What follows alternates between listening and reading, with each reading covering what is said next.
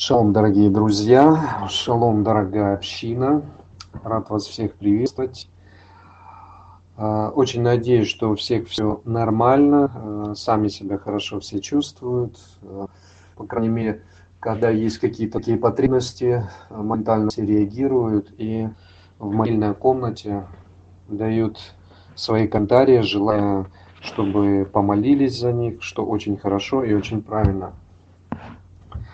Сегодня у нас э, уже 17 луля, последний месяц года, 5777. Вот, уже 17 число наступило. Э, э,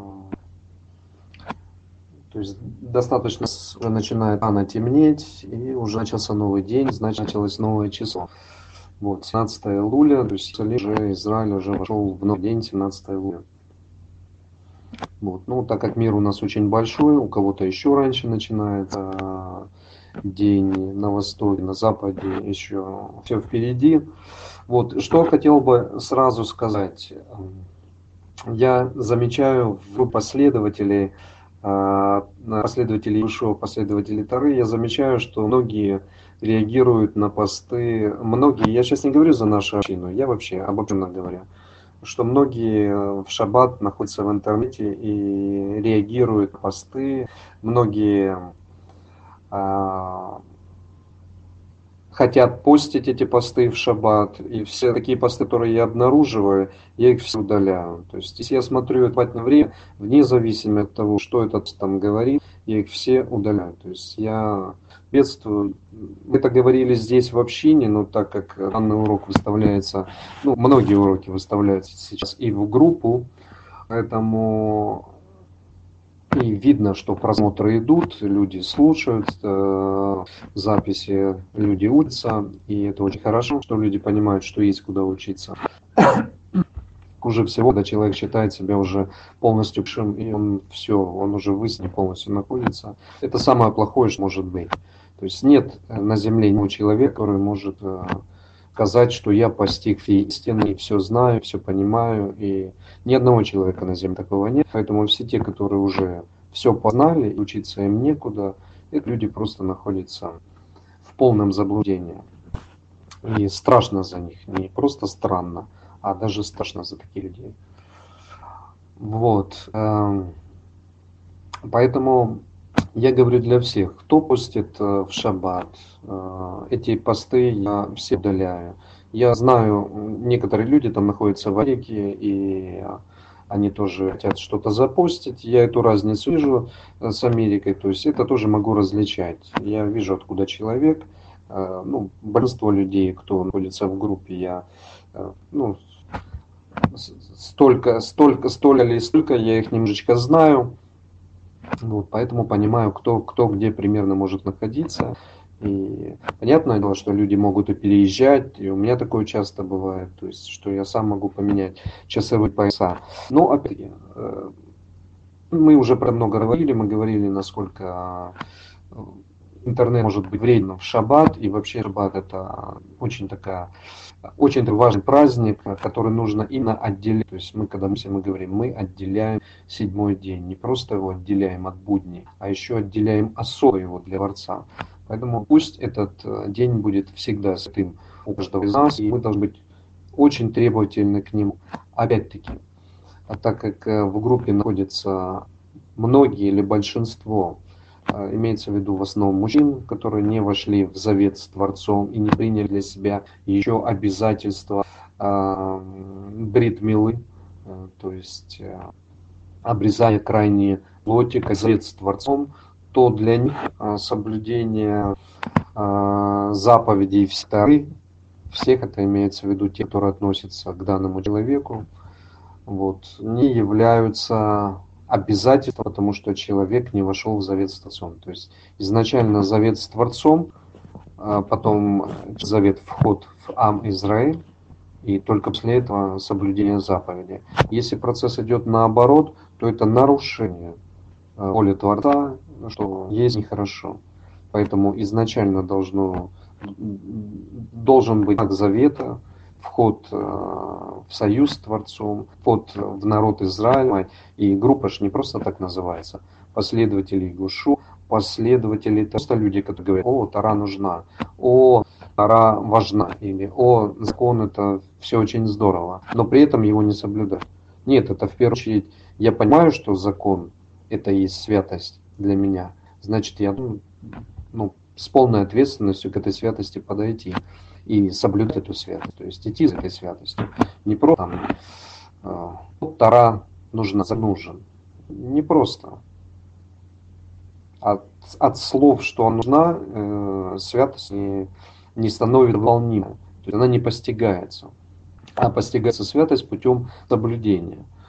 Что соблюдать, как соблюдать. И это мы все учим здесь, э, в нашей группе. Вот. То есть понятно, что сначала человек должен это осознать, насколько он должен идти за законом.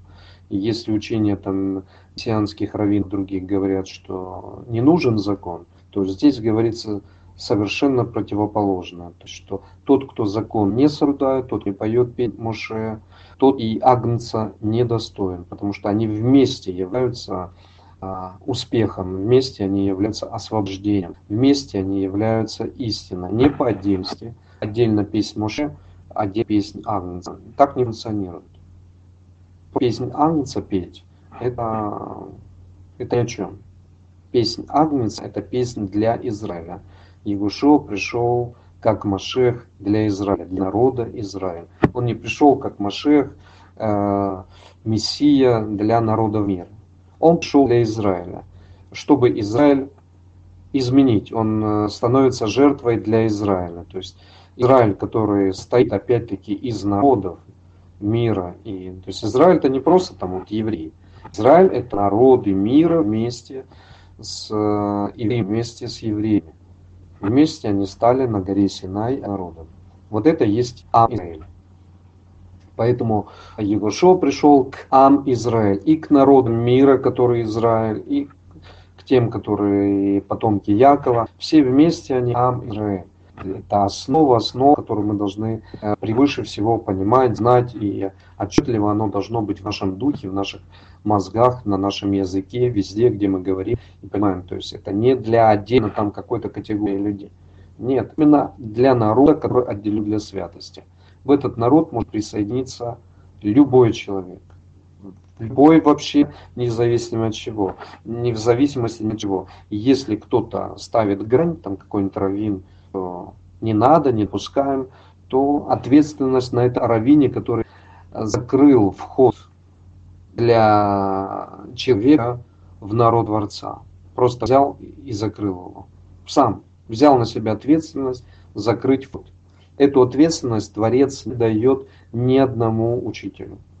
Ни один учитель не может закрыть вход для человека, который хочет войти в святой народ. Ни один. Если находится такой учитель, этот учитель нарушитель воли Творца. Ортодоксальный это иудаизм или мессианский иудаизм, нет разницы. Если кто-то становится и говорит, здесь сбор, надо, вы не можете войти, вам не нужно войти, этот человек в конфронтации с отцом. У него проблемы с ним, серьезные проблемы. Вот. Э, и посему, и посему, значит, э, мы для себя должны понимать, что вне зависимости от того, где находимся, вне зависимости от того, кто нас раньше учил и куда нас все это тянуло. Э, сегодня мы изменились, мы пришли, находимся, вступили в группу, ну, одно дело община, где я сейчас говорю, другое дело группа, там меньше ответственности, поэтому и люди не находятся в общине, хотя никто не закрывает в общину. Любой может прийти в общину, сказать, я хочу быть частью народа, частью общины, я хочу войти в народ, потому что я и соблюдаю заповеди, и уже там, где я сейчас только не общаюсь, мне говорят, мы уже давным-давно были, мы уже то, мы уже это, мы уже мы стремимся за соблюдать. Приходите в общину. В общину приходите. Участвуйте в жизни общины, если вы уже соблюдаете заповеди. Если вас а, там где-то, не знаю, говорят, что вам не нужны заповеди, и вы не рожденный а, еврей, и везде где-то вас гонят, или говорят, закон не нужен вам. Приходите в общину, община для вас открыта. Приходите и будем здесь учиться вместе всему, чему нужно учиться для народа Израиль, и для Израиля, который еще имеет э, новый Завет э, имеет Егушо. Будем учиться, как правильно нам соблюдать заповеди. То есть есть заповеди галахичные, которые ортодоксальные исполняют в той или иной степени. Здесь эти учения все знаем, поэтому мы смотрим, что относится э, к нам, как к последователям Ягушо, где была проблема, которую Ягушо все время провозглашал в своем учении, говоря, что здесь, здесь и здесь то-то и то-то и то-то в ортодоксальном иудаизме нарушается. А на тот момент ортодоксальный иудаизм, раввинистический иудаизм уже как раз набирал большие-большие обороты. То есть уже появились фарисеи, книжники, то есть уже появил, появился раввинистический иудаизм, который сегодня, собственно, есть. Когда еще храм был, и все-таки было служение, и были коины левиты, но уже появлялись люди, которые становились сами учителями, так называемыми раввинами. А сегодня это, естественно, построено все именно на, на раввинах, то есть э, коины и левиты сместились в сторону и на сегодняшний день не выполняют э, должной им функции, а обязаны это делать, и это будет в скором будущем и будет так, как, как должно быть, а не так, как обычно нам.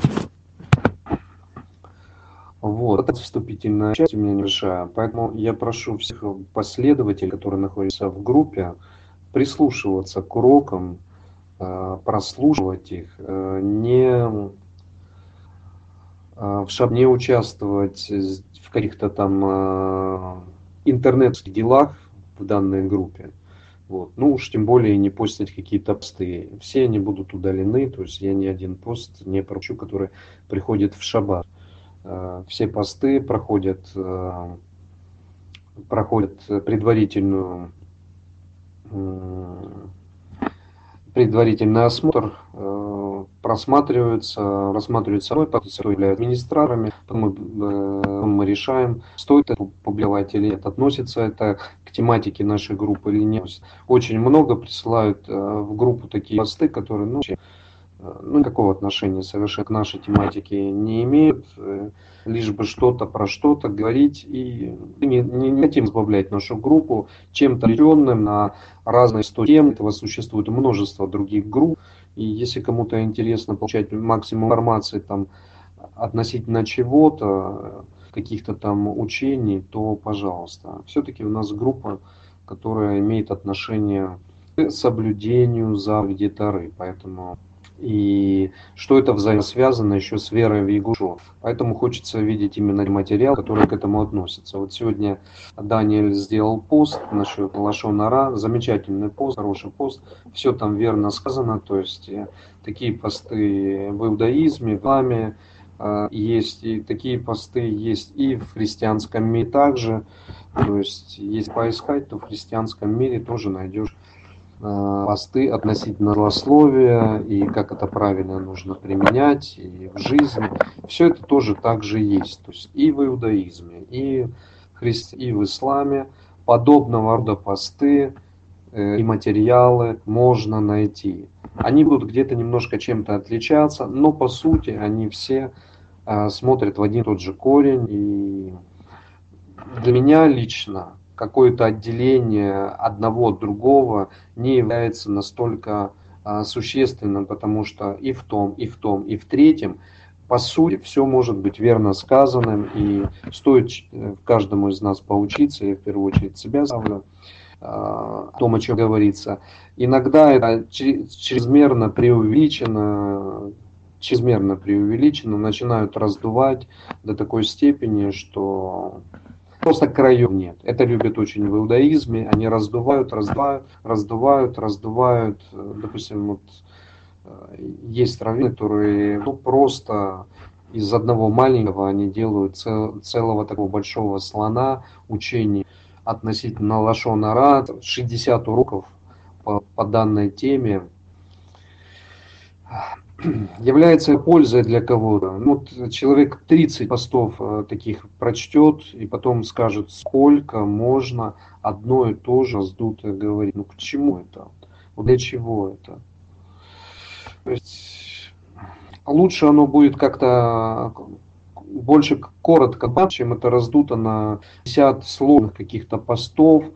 В итоге не понимаешь, а для чего вот столько много говорил там потратил на это несколько месяцев, пытался объяснить э, Лашон э, привел, я не знаю, тысячи цитат из Талмуда, и нужно ли было вот, вот, вот столько вот это все разводить? Я считаю, что не нужно. Мое мнение субъективно, что не нужно. Можно было бы провести 2-3 урока относительно лошадей, этого было бы больше, чем достаточно кратко, емко рассказать материал относительно того, как люди должны относиться к близким, а, относиться к, к учителям, относиться, где грань должна быть между суждением и поучением, которое и и судом, который наоборот говорит, будьте судьями, судите, и там в посте у Даниэля приведен материал из Иакова. Этот материал тоже нужно правильно понимать, потому что если его прочесть, прочесть просто прямым таким смыслом, то можно увидеть там, что судить вообще никого нельзя. Вот если просто прямым смыслом его прочесть. Я сейчас не буду на этом концентрировать свое внимание, я обзор такой небольшой делаю. Но если прямым текстом пшатом прочесть, Э, то можно увидеть, что все, судить вообще, собственно, больше, ну, суд не нужен. Ну, отменен, не нужен. Но там заложено нечто большее. Хорошо. Я сейчас вам предлагаю, я вам предлагаю сделать ответ на вопросы. Вернее, я сделаю ответ на вопросы. Я захожу сейчас э, в общину. И давайте по порядку. Елена а, спрашивает, Шалом, община а ко мне обращается, есть ли места, обладающие духовной святостью? Только Израиль? Вопрос. Где вопрос? Благодарю и так далее. С уважением, Хелена. Я думаю, все прекрасно вы знаете, что Израиль как страна, Израиль назван святой землей. Да? Это вы все прекрасно знаете, это все мы прекрасно знаем. Почему земля называется святой? Кадуш. Почему она называется Кадуш? Потому что это отделенная земля от всего мира. Отделенная чем? Отделенная на границами святости. Весь закон а, построен на то, чтобы привести человека к святости. Человека, не еврея, не там араб, не еще человека. Творец создал человека. Творец отделил народ, всех народов отделил народ. Это народ, как мы уже говорим, эхат, составной, то есть он имеет в себе единство. А земля, на которой проживает этот народ, является святой. Почему? Потому что там живут люди, которые отделяют грех от э, святости. То есть есть святость и есть грех. Люди там это отделяют. Поэтому эта земля называется святой. Святой она является в то время, когда народ там проживает и проживает именно в рамках святости. Земля не перестает быть святой, когда народ оттуда уходит. Но уходя оттуда, народ он эту землю оскверняет. Она перестает быть э, навсегда, веки не теряет свой титул святости, не теряет э, тех приоритетов, э, которые должны быть в будущем. И пророки говорят, что вернется народ, и придут народ, и соберутся вместе, и построят границы, и будет у них э, стоять храм, и будут соблюдать заповеди. То есть святость переполнит эту страну. Поэтому вопрос где места, обладающие духовной святостью, эти места находятся в Святой Земле. Они там находятся, потому что именно там должны работать законы Творца в этой земле. И она от этого становится святой, то есть она становится кадош. Святой. потому что там исполняется воля Творца. Все, и то, и то, и то, видите, четвертое, пятое, десятое, все, что Творец постановил, все там происходит. Это обещание было э, дано Творцом э, праотцам нашим на эту землю. Э, в итоге многие-многие народы, войдя в общество Якова, стали одним народом, и для них предназначена, э, для нас, для них назначена эта земля. Вот. Она освящена, и Творец говорит, что я пребываю в этой земле, я пребываю в храме, я э, освящаю землю Израиля. Поэтому на этой земле, вы знаете, есть законы относительно земли, э, где сама земля имеет право 6 лет э, работать, а седьмой год отдыхать. Творец не сказал э, поступить так с землей в Германии, поступить так с землей в Австралии. Нет, Творец сказал именно в этой земле так поступить. То есть даже в этом мы видим святость. То есть шаббат приходит, седьмой год, это есть год шаббат, то есть седьмой шаббат, приходит даже для самой земли. Плюс есть юбилейный год, вы прекрасно знаете, да? 50-й год, это когда э, идет прощение всех задолженностей. Поэтому это святые места, это места, которые находится на Святой Земле. Сейчас спросите, гора Синай, Творец ее тоже называет святой. И когда Мушабей поднимался, Творец ему говорил, сними даже обувь, потому что на Святой Земле находится. И сегодня это земля подконтрольна Египту.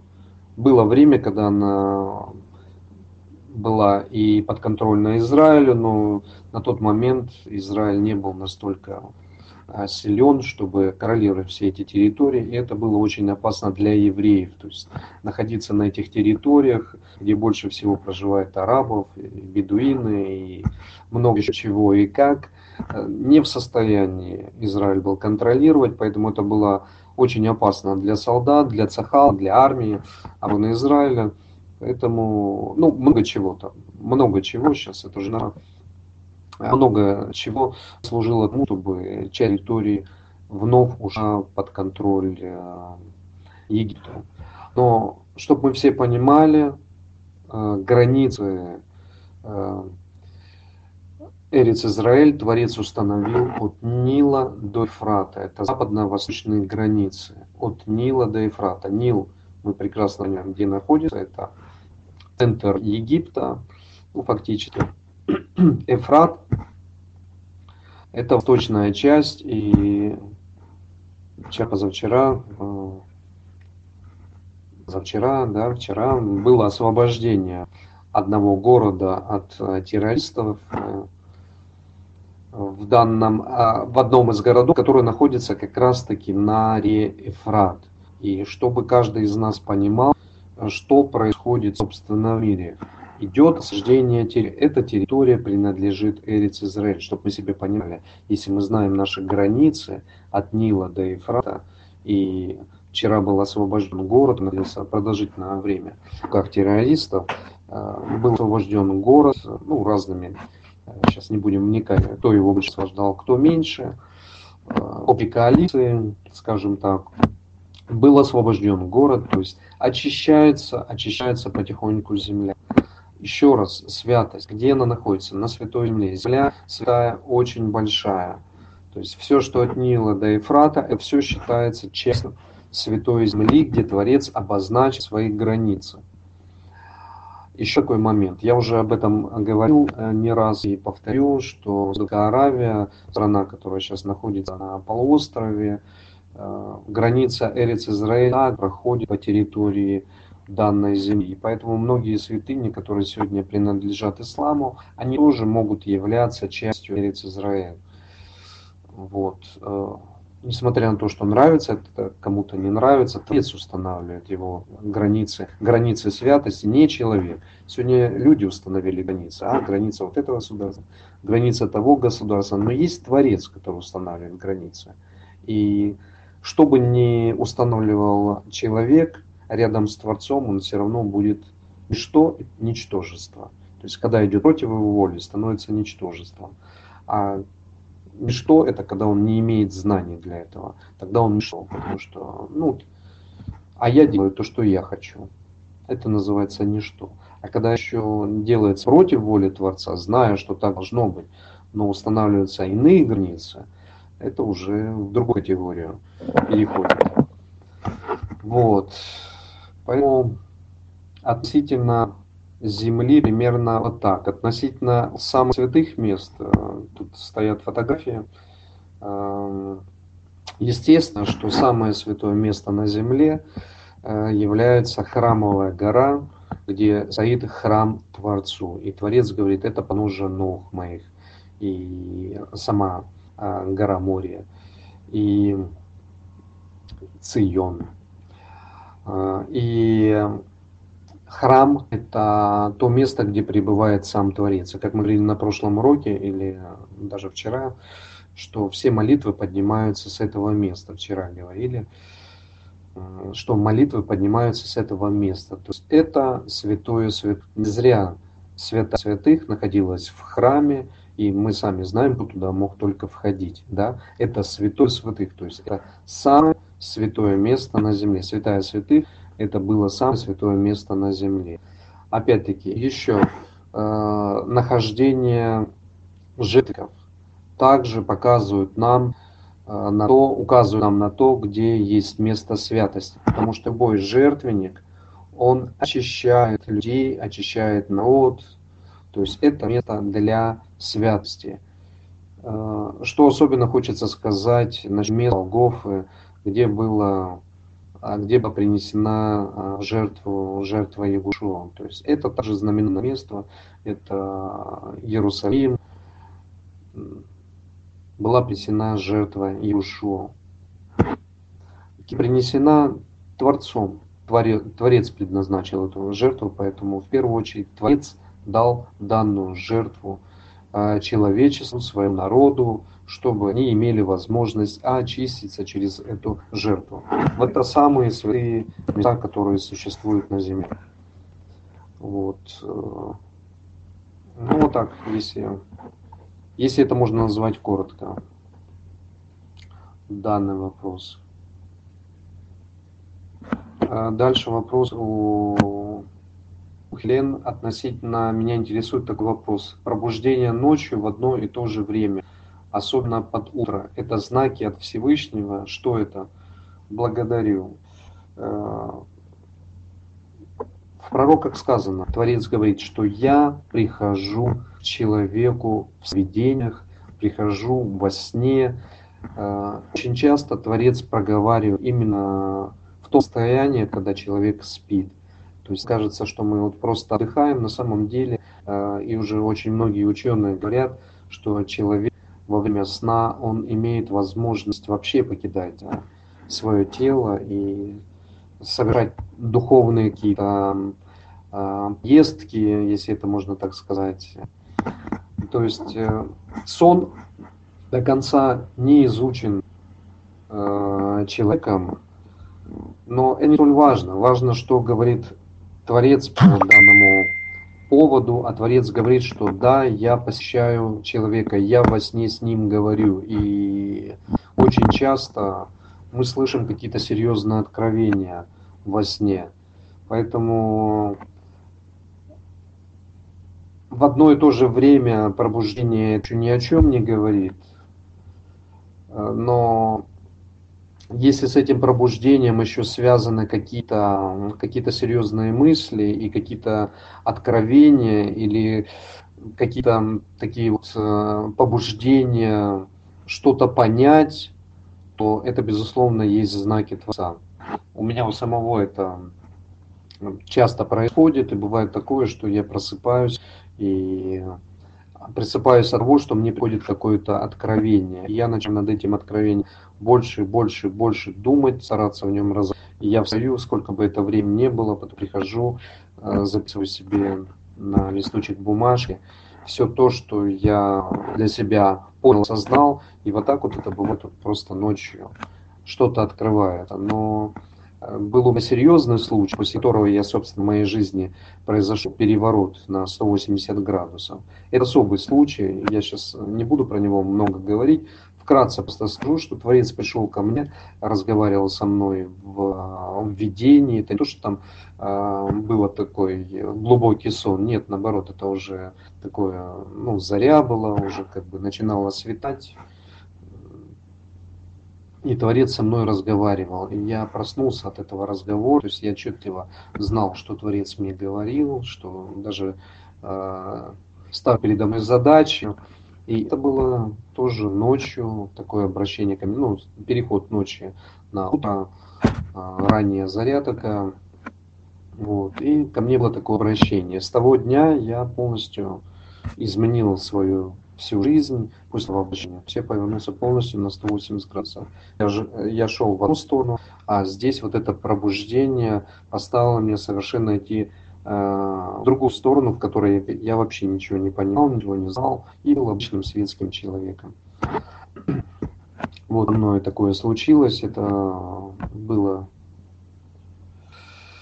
меньше, чем 10 лет назад. То есть вы понимали, что точка счета была не так уж сильно, потому что есть люди, которые ну, достаточно много находятся в вере, и потом я общался с разными людьми, с разными учителями, раввинами, священниками, которые, у которых опыт был, скажем, в 60, 50, 70 лет духовной жизни.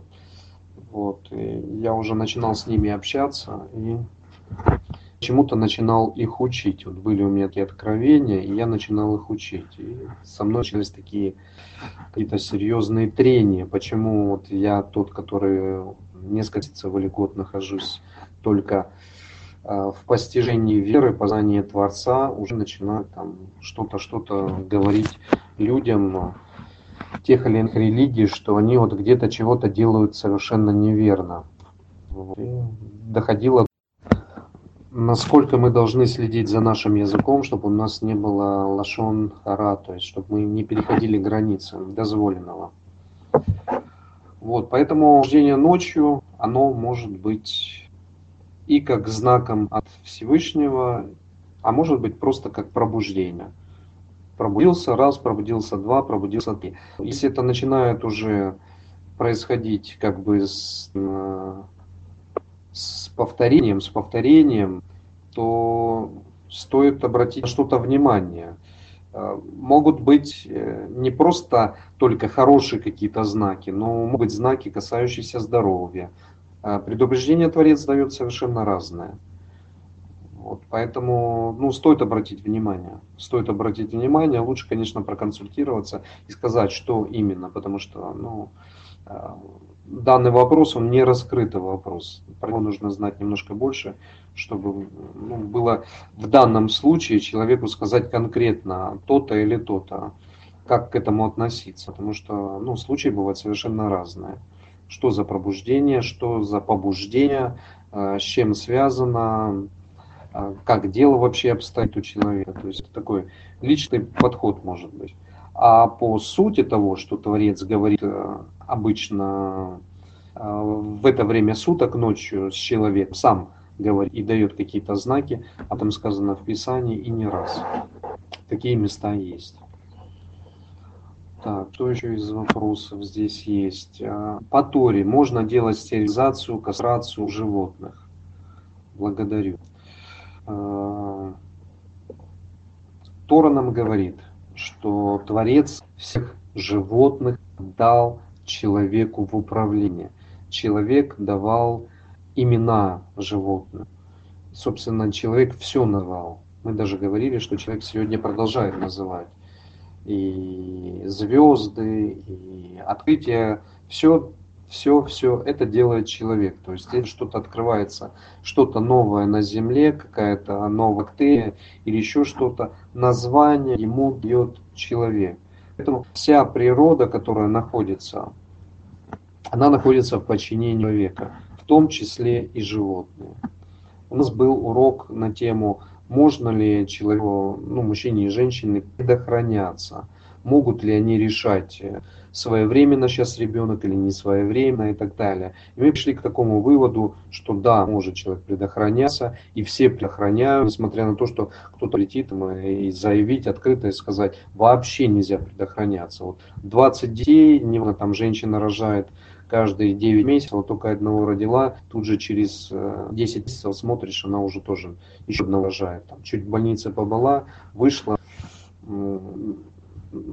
прошли там условные дни очищения, э, ритуальной нечистоты у женщины не по-разному между мальчиком и девочкой. То есть мы тоже знаем это, что идет развлечение. То есть между мальчиком один срок, между девочкой другой.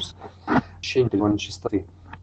Вот, и может там через 10, 11, 12 месяцев там вновь уже рожает эта женщина. То есть еще организм не перестроился, у нее молоко и все остальное. Поэтому да, мы все контролируем эти процессы. То есть э, люди контролируют данные процессы. Вот. Когда у людей есть ответственность за животных, которые у них проживают, и которые могут им э, там ощениться или окатиться и так далее, так далее, и привести им потомство, я не знаю, там за 10 лет там сотни животных, естественно, что человек все это не выйдет, потому что ответственность вся на нем, он должен отвечать всех этих щенят, котят и, и, и, и так далее. Если это овцы, и есть возможность, как поспали наши отцы, э, их мазали, отличали, спаривали и чего только не делали, то да, это как бы идет, э, такие животные, они тоже считаются домашними животными, но они употребляются в еду. Они идут на шерсть, на одежду, на, э, на все, что необходимо человеку для жизни. Опять-таки человек решает, как быть с этими животными. Он решает, он дает право, сколько ему этих животных надо, сколько он в состоянии прокормить, сколько он в состоянии их взрастить. То есть, если у него есть проблемы со здоровьем, и семья может тоже иметь проблемы со здоровьем, то человек должен ставить перед собой э, задачи, что несмотря на, на то, э, как у меня то здоровье и смогу ли я э, ну, потянуть всю эту ношу на себе. Вот расплодились они, тысячи уже стали. А человек физически не может с этим справиться. Он не великий как-то бизнесмен, чтобы нанимать кого-то, чего-то, не управленец такой. И поэтому всегда существовали люди, у которых были тысячи овец, а у другого было небольшое стадо. То есть он сам смотрел уже по, своим, по своей жизненной энергии, по своим возможностям. И если человек гонится за этим богатством, чтобы у меня тоже было много, но у него не позволяет это ни разум его, ни нездоровья и так далее, ему этого и нужно. То есть он не должен. И другие как кошечки, собачки, которые находятся дома у нас, и они выполняют разную, их выполняют функцию сторожей, там сидят на, на своем дежурстве, сидите такие там, на цепочке, или я не знаю как, по-разному бывает в вольере. Другие просто как декоративные или свободные, домашние такие, находятся в домах, квартирах и так далее. Опять-таки человек решает, что ему нужно от этого животного, сколько ему нужно приплода, и этот приплод может быть для человека даже как бизнес, и это тоже не запрещено, то есть э, это нормальное явление, когда разводят кинологи и так далее разводят животных, эти животные идут в пользу и приносят э, ну, много чего, они и работают, и помогают человеку там с разными э, всевозможными там взаимопомощью в раскрытии преступлений, нахождении наркотиков, обезвреживании бомб, преступников и так далее, и так далее. То есть выполняют вот такую функцию разных животных, да, собаки, кошки где-то бывают полезны и другие животные. И здесь человек решает, как этому животному быть. Если он считает, что пусть находятся без, без конца и края и будет их там сотни бегать, то ответственность человека, если это беспризорные животные, э, и это от него исходит от этого человека, это опять-таки на нем ответственность. То есть он позволен быть беспризорным. Вот они э, плодятся, а ухаживать он за ними не может и, и стерилизацию также не делает животному. И бедные животные где-то погибают, где-то еще чего-то. Э, сам он их приспособить не может. Нас на человеке лежит ответственность за животных. Мы сами решаем, сколько нам нужно и как нужно. Животное, оно не как человек, у него другой разум, оно само не в состоянии э, решить, и человек очень часто не в состоянии сам решить. Есть женщины, у которых 10 детей, и все эти 10, 10 разных э, мужей, таких больше, чем достаточно, и все раскиданы где-то. Вот там живет, это там живет, это сям живет. Я таких историй знаю очень много. Вот, и все это, на это, на это все жалко очень смотреть. Поэтому с нашими животными мы сами решаем, как им, что быть. То есть мы желаем им лучшего, и лучшего желаем себе. Мы являемся над ними доминирующими. И как мы решим нам удобнее, так мы должны с ними поступить с этими животными. Если мы решаем, что все, нам бой не нужно, а проконтролировать это четко не можем, потому что это животное, оно сейчас здесь, через 5 минут оно уже э, с форточкой там, или за крылечком и так далее. Но здесь вопрос стерилизации даже ну, не может обсуждаться. Он, либо ее надо делать, либо уже потом бегать за этими приплодами и думать, что же дальше с ними делать. Поэтому такой вот ответ на данный вопрос.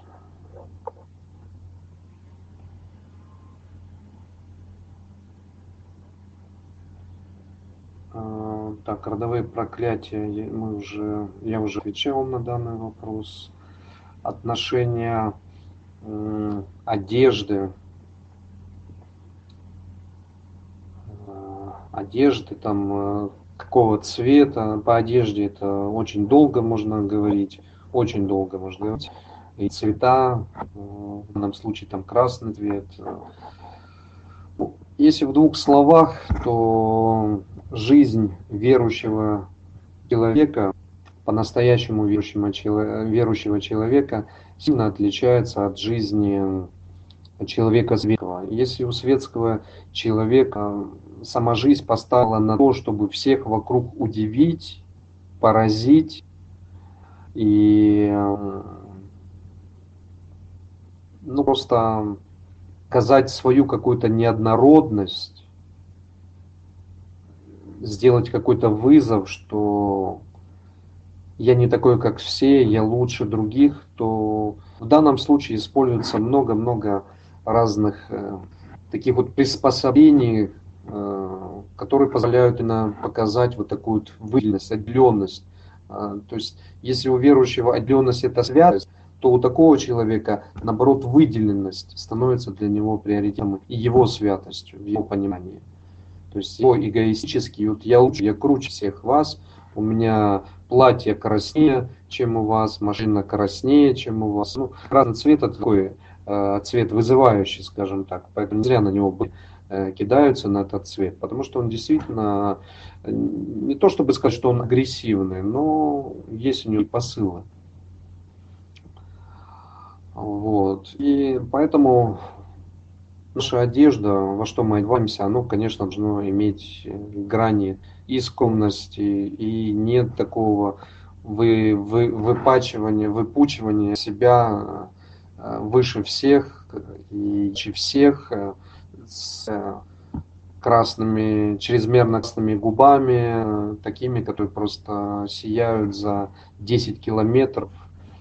Есть одна ведущая на Первом канале, на российском Первом канале. Вот э, как бы всегда, когда она в эфире, всегда вот у нее как бы выделена, выделена очень сильно губная помада, то есть очень ярким цветом, и ты видишь различия между другими людьми, женщинами, которые выступают. Ну, у меня, наверное, свой какой-то подход к этому потому что у меня есть свое учение, которое я до вас довожу, и которое отличается от других учений совершенно всех.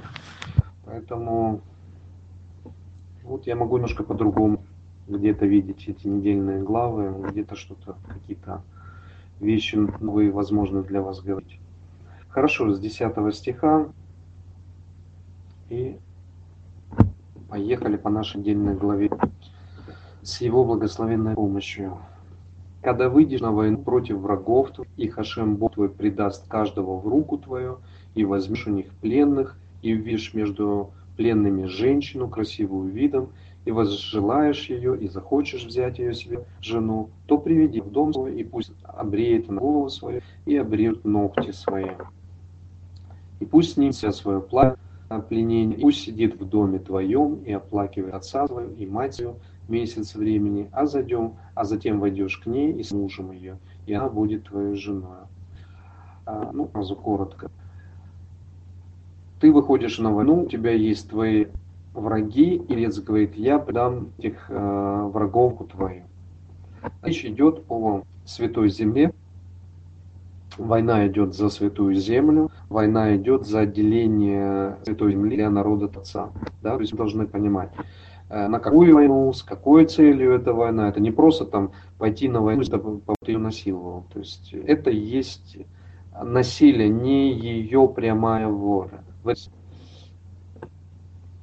И дальше Тара говорит, что не превращая ее в рабыню. Мы знаем, что одни народы, которые постоянно на протяжении истории порабощали другие а, народы, обязательно брали их в рабов, э, делали их. Э, и это было, вы прекрасно знаете, что буквально вчера еще, еще происходит сегодня. То есть во многих странах мира есть э, люди, которые являются самыми настоящими рабами. То есть во многих странах по сей день существует. То есть одни люди их используют как рабы и относятся как к рабам, и те совершенно не имеют никакой, а, никакой ни надежды, никакого ни освобождения, ни заслуженной оплаты и так далее. А Таран нам рассказывает относительно тех людей, которые не, и по своей воле приходят для рабства, ну, рабство это понимает, для работы,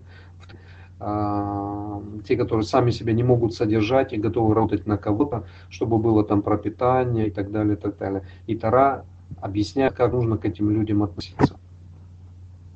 Если будут у кого-то две жены, одна любимая, а другая нелюбимая, и родят они ему сыновей, любимая, нелюбимая, сын первородный будет у нелюбимой, то при деле им сыновей своих из имени, из имени своего не может она дать первенство сыну любимой перед э, первородным сыном нелюбимой. Но первенца должен э, признать он сына нелюбимое, чтобы дать ему двойную часть из всего, что у него есть, ибо он начаток силы его, а за ним право первородства. А, то есть Тара, э, Тара говорит, вне зависимости от того, что у тебя есть по какой-то причине две жены, ты все равно должен действовать согласно всей справедливой. Если одна у тебя есть э, более милая женщина, чем вторая, по разным причинам, то есть мы люди, мы понимаем, о чем это речь, может быть.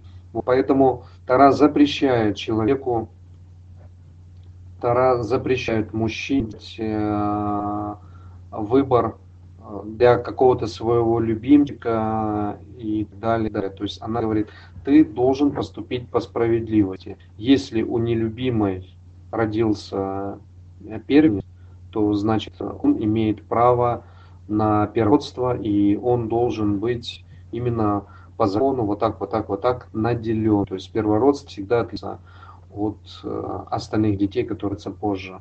Вот это сейчас про мальчиков говорим, про, про девочек немножко там другая ситуация. То есть Творец ставит э, все рамки, как оно должно быть. Здесь от человека зависит, поступит ли он э, правильно и истинно по отношению к Творцу, по отношению к вот этой э, не так любимой жене, а по отношению к вот этому ребенку, который является первенцем, поступит ли человек по полной справедливости. Это испытание. Мы здесь должны увидеть испытание.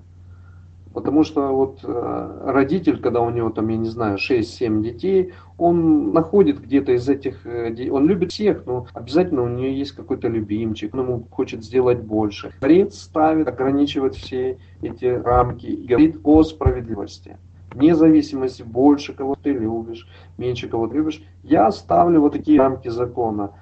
К такому-то, такому-то должен отнестись так-то, так-то. Все, это испытание.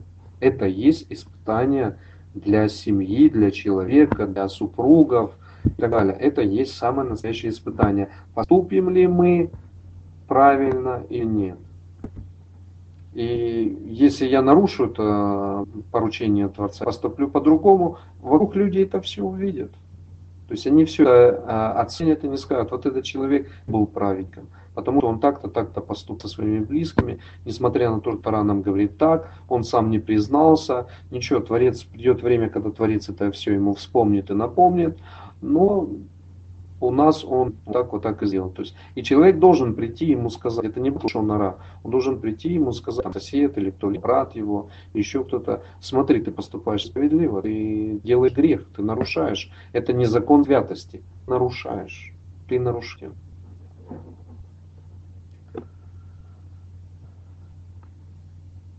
Если будет у кого сын бедный и непокорный, не слушающий голоса отца своего и голоса матери, и они наказывали его, а он не слушает, то пусть возьмут его отец его и мать его, и выведут его к старейшинам города своего и к воротам места пребывания его, и скажут старейшинам города своего, «Сей сын наш буйный и непокорный, не слушает он голоса нашего, обжора он и и пусть закидают его все люди города, его камнем, и да умрет он, и уснишь ты это зло из среды твоей. Все израильтяне услышат и убоятся. Если посмотреть на данную заповедь, можно сказать, какой же это жестокий Бог. Да, почему номинальное христианство очень часто называет э, Творца злым. То есть в Новом Завете мы видим э, очень доброго Бога, а в мы видим злого. А причина очень простая. Потому что вы не понимаете, о чем говорит Творец. Вы не понимаете, в чем Он оказывает свою справедливость.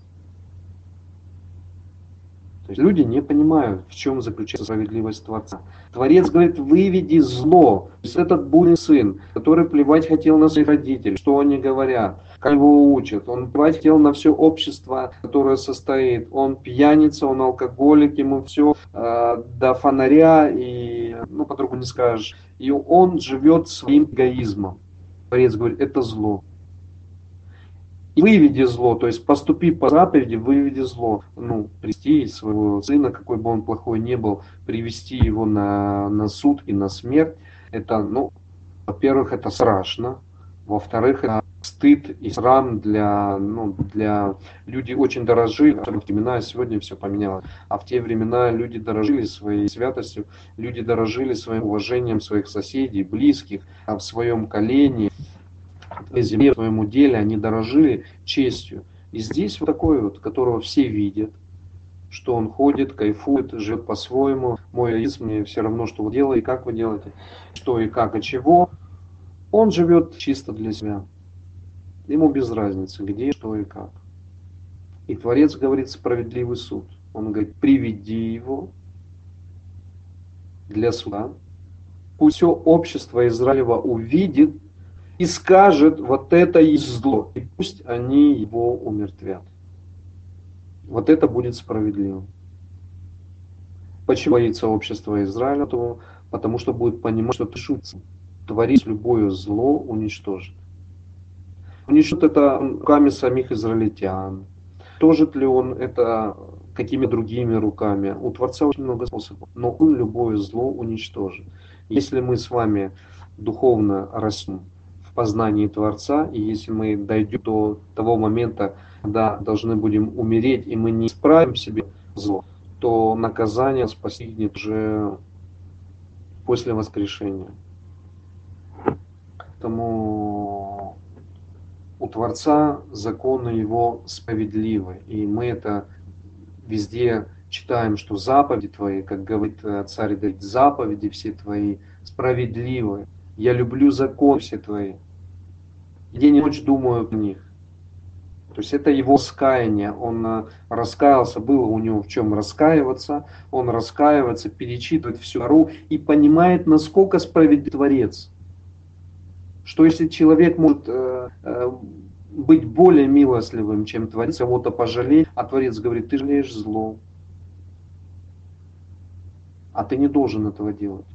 То есть ты должен быть по образу и подобию моему, должен а, и не должен до мной превозноситься. Если Творец говорит, нужно поступить так, а человек говорит, я не буду так поступать, то человек превозносится над Творцом. То есть он говорит, ну что я буду слушать? А, Отец твои советы.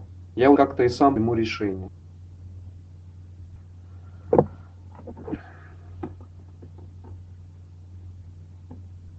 Если окажется на, каком, э, на ком-либо грех смертного приговора, и он умерщвлен будет, и повесишь его на дереве, дай трупу его ночевай на дереве, греби его в тот же день, ибо поругание Бога поешное, и не оскверняй земли которую Хашем, Бог твой, дает тебе его дело.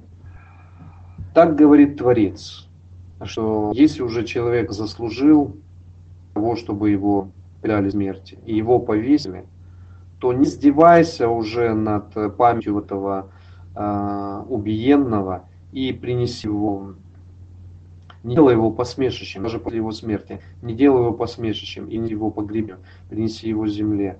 Хочется вспомнить, вот буквально не, не так давно, э, как происходили убийства, вот когда фашизм пришел на советскую землю, людей вешали, они верили, пока не сгнивали там в этих веревках, они запрещали Э, кому-то трогать их. И это по большой степени, вы знаете, что на башках э, у фашистов было написано «С нами Бог». То есть это люди, которые считали себя верующими, которые э, даже молились. И вы знаете высказывание, да, что человек, который не изучает закон, даже молит мерзость его. Здесь люди, которые не знают закон, которые пришли убивать другие народы, пришли их убивать, их никто не просил этого делать. То есть пришли по своему надменному какому-то тщеславию и желанию доминировать над ними, пришли просто убивать по такой идеологии и вешали людей. И эти люди висели, и они показывали всем, смотрите, что с вами будет. Партизан висит там, или тот-то висит, еврей висит, или цыган висит, или там еще кто-то, э, Космедемьянка, кто бы то ни был. Они запрещали снимать, то есть устрашая. Закон то не действует. Не знают люди закон -то. Они изначально не знали, поэтому жестокие меры у них, э, то есть Творец даже говорит, после того, как вы его умертвили, вы не имеете права над ним измываться и делать из него мешище или еще что-то. Принесите его, предайте его земле. 22 глава. Когда увидишь ты кабы или овцу его заблудившимися, не должен ты вернуться от них, возвратить должен ты их брату твоему. Если же не близко к тебе, если не близко к тебе брат твой, или ты его не знаешь, то возьми их в дом свой, и да будут они у тебя, доколе не затребуют, и брат твой, и тогда возврати его ему. Так поступай словом его, так поступай с одеждой его, поступай со всякой потерей брата твоего, тем, что потеряно будет им, и ты найдешь Нельзя тебе притворяться, что ты не видел ее. Не должен ты, осла брата твоего или быка его, быка его, упавших на дороге, отвернуться от них, но подними их вместе с ним. А, то есть здесь Творец говорит о справедливости, как оно должно быть. То есть никто не должен помечтать у кого-то там под каким-то предлогом он потерял или какой-то хитрость у него забрал и что достало тебе, ты думаешь, хоть бы он не вспомнил про это и так далее, и так далее. То есть Творец учит э, справедливости во всем. Что такое закон? Закон – это справедливость во всем. И как может э, иудей жить именно по закону, по закону справедливости, а не иудей, который не родился евреем, может жить по какому другому.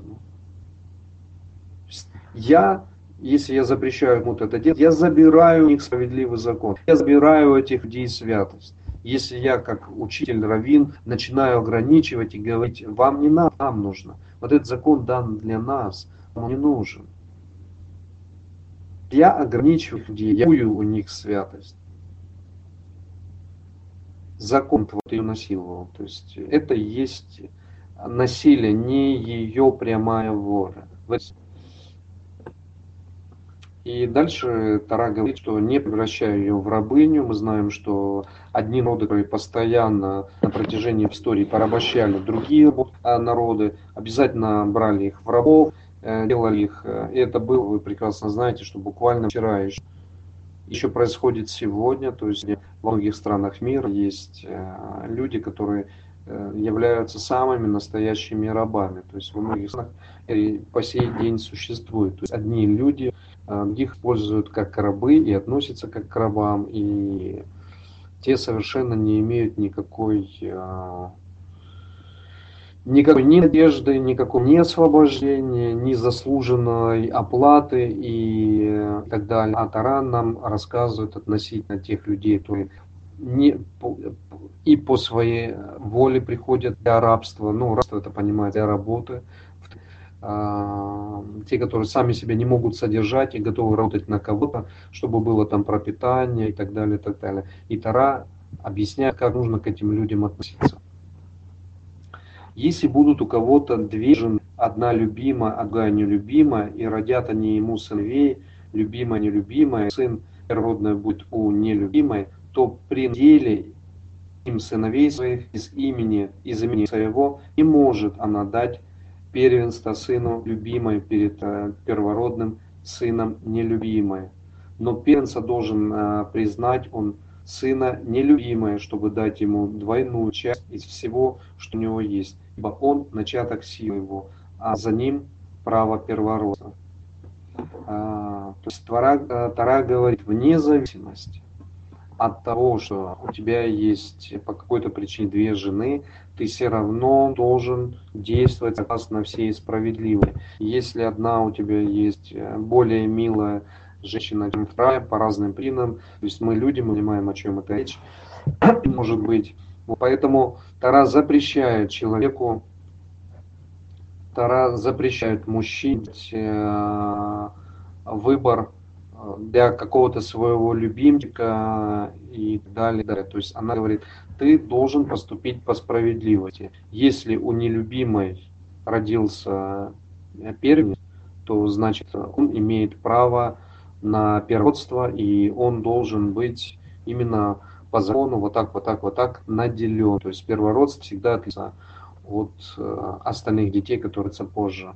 Вот это сейчас про мальчиков говорим, про, про девочек немножко там другая ситуация. То есть Творец ставит э, все рамки, как оно должно быть. Здесь от человека зависит, поступит ли он э, правильно и истинно по отношению к Творцу, по отношению к вот этой э, не так любимой жене, а по отношению к вот этому ребенку, Э, который является первенцем, поступит ли человек по полной справедливости. Это испытание. Мы здесь должны увидеть испытание.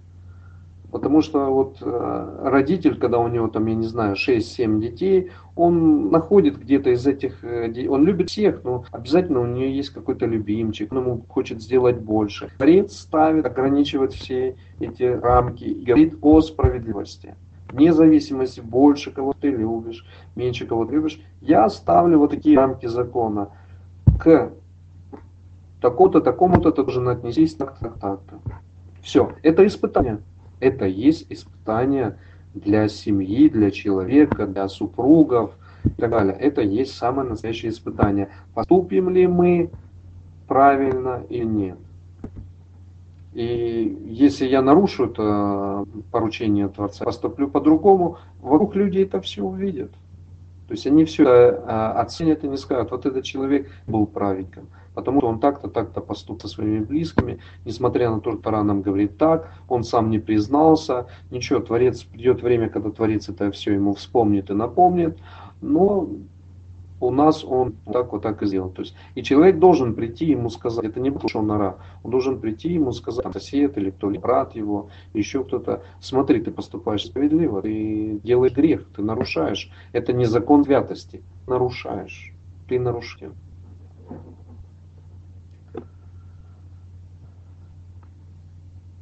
Если будет у кого сын бедный и непокорный, не слушающий голос отца своего и голос матери, и они наказывали его, а он не слушает, то пусть возьмут его отец его и мать его, и выведут его к старейшинам города своего и к воротам места пребывания его, и скажут старейшинам города своего, «Сей сын наш буйный и непокорный, не слушает он голоса нашего обжора пьяница. И пусть закидают его все люди города его камнем, и да умрет он, и уснишь ты это зло из среды твоей. Все израильтяне услышат и убоятся.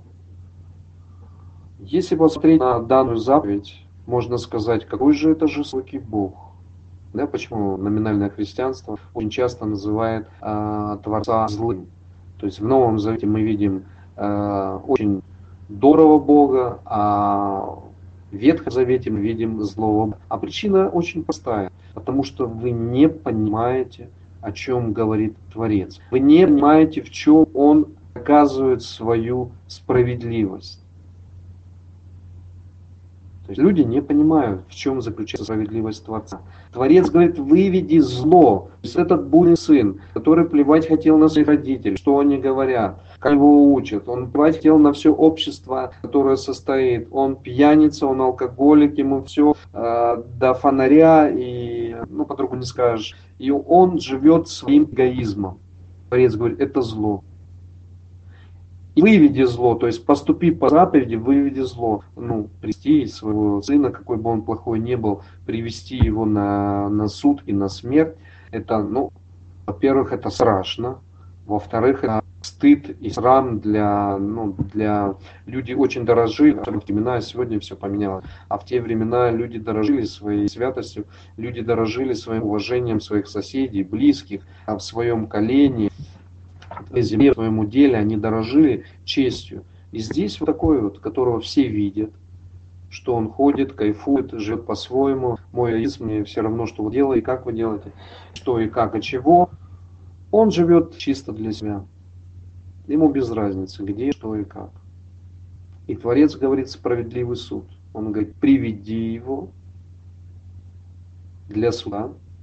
Пусть все общество Израилева увидит, и скажет, вот это и зло, и пусть они его умертвят. Вот это будет справедливо. Почему боится общество Израиля? Потому что будет понимать, что ты шутится. Творить любое зло уничтожит. Уничтожит это руками самих израильтян. Уничтожит ли он это какими другими руками? У Творца очень много способов. Но он любое зло уничтожит. Если мы с вами духовно растем, познании Творца, и если мы дойдем до того момента, когда должны будем умереть, и мы не исправим себе зло, то наказание постигнет уже после воскрешения.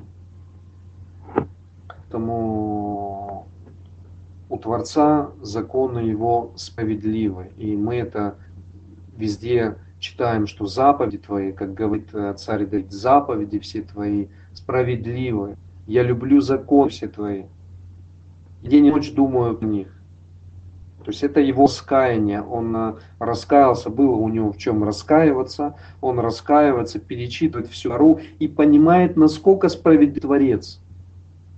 Что если человек может э, э, быть более милостливым, чем Творец, кого-то пожалеть, а Творец говорит, ты жалеешь зло. А ты не должен этого делать.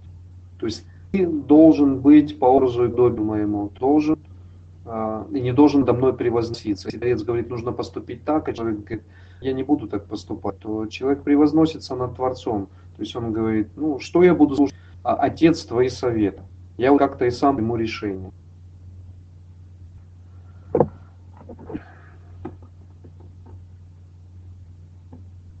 Если окажется на, каком, а, на ком-либо грех смертного приговора, и он умерщвлен будет, и повесишь его на дереве, дай трупу его ночевай на дереве, греби его в тот же день, ибо поругание Бога поешное, и не оскверняя земли которую Хашем Бог твой дает тебе его дело. Так говорит Творец, что если уже человек заслужил того, чтобы его предали смерти, и его повесили, то не издевайся уже над памятью этого э, убиенного и принеси его. Не делай его посмешищем, даже после его смерти. Не делай его посмешищем и не его погребем. Принеси его земле. Хочется вспомнить, вот буквально не, не так давно, э, как происходили убийства, вот когда фашизм пришел на советскую землю. Людей вешали, они верили, пока не сгнивали там в веревках, они запрещали э, кому-то трогать их. И это по большой степени, вы знаете, что на башках э, у фашистов было написано «С нами Бог». То есть это люди, которые считали себя верующими, которые э, даже молились. И вы знаете высказывание, да, что человек, который не изучает закон, даже молит мерзость его. Здесь люди, которые не знают закон, которые пришли убивать другие народы, пришли их убивать, их никто не просил этого делать. То есть пришли по своему надменному какому-то тщеславию и желанию доминировать над ними, пришли просто убивать по такой идеологии и вешали людей. И эти люди висели, и они показывали всем, смотрите, что с вами будет. Партизан висит там, или тот-то висит, еврей висит, или цыган висит, или там еще кто-то. А, Космедемьянка, кто бы то ни был. Они запрещали снимать, то есть устрашая. Закон то не действует. Не знают люди закон -то.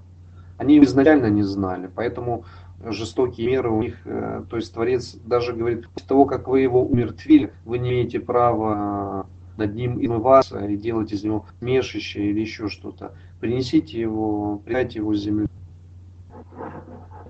22 глава.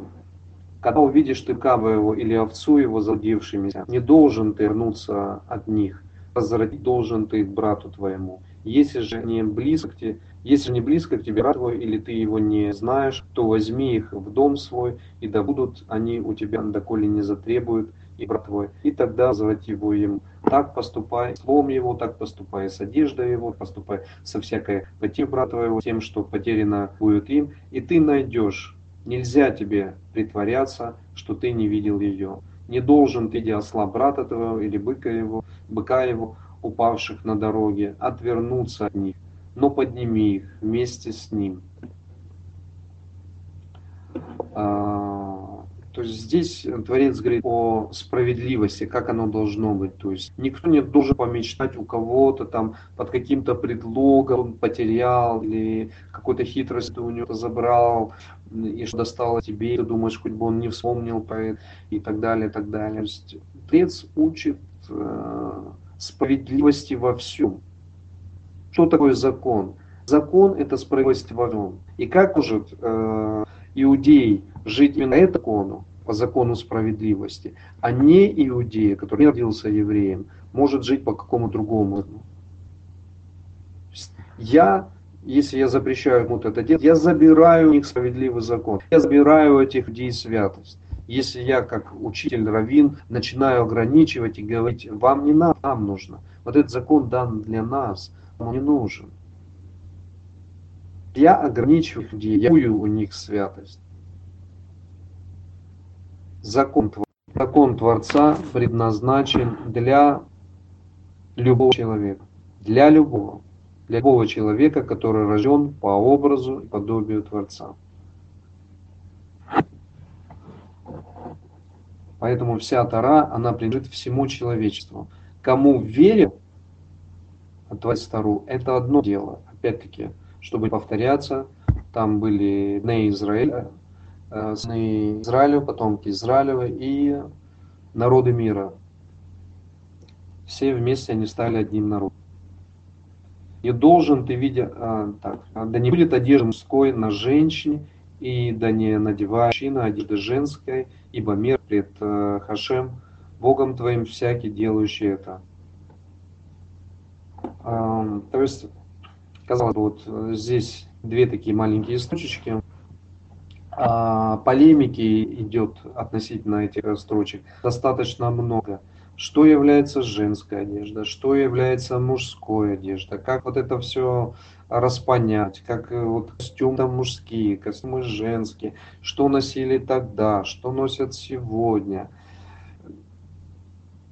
В общем, в двух словах мы это не объясним. И одним даже большим оком это тоже все объяснить не объяснишь. Но вкратце, ну что я вам скажу?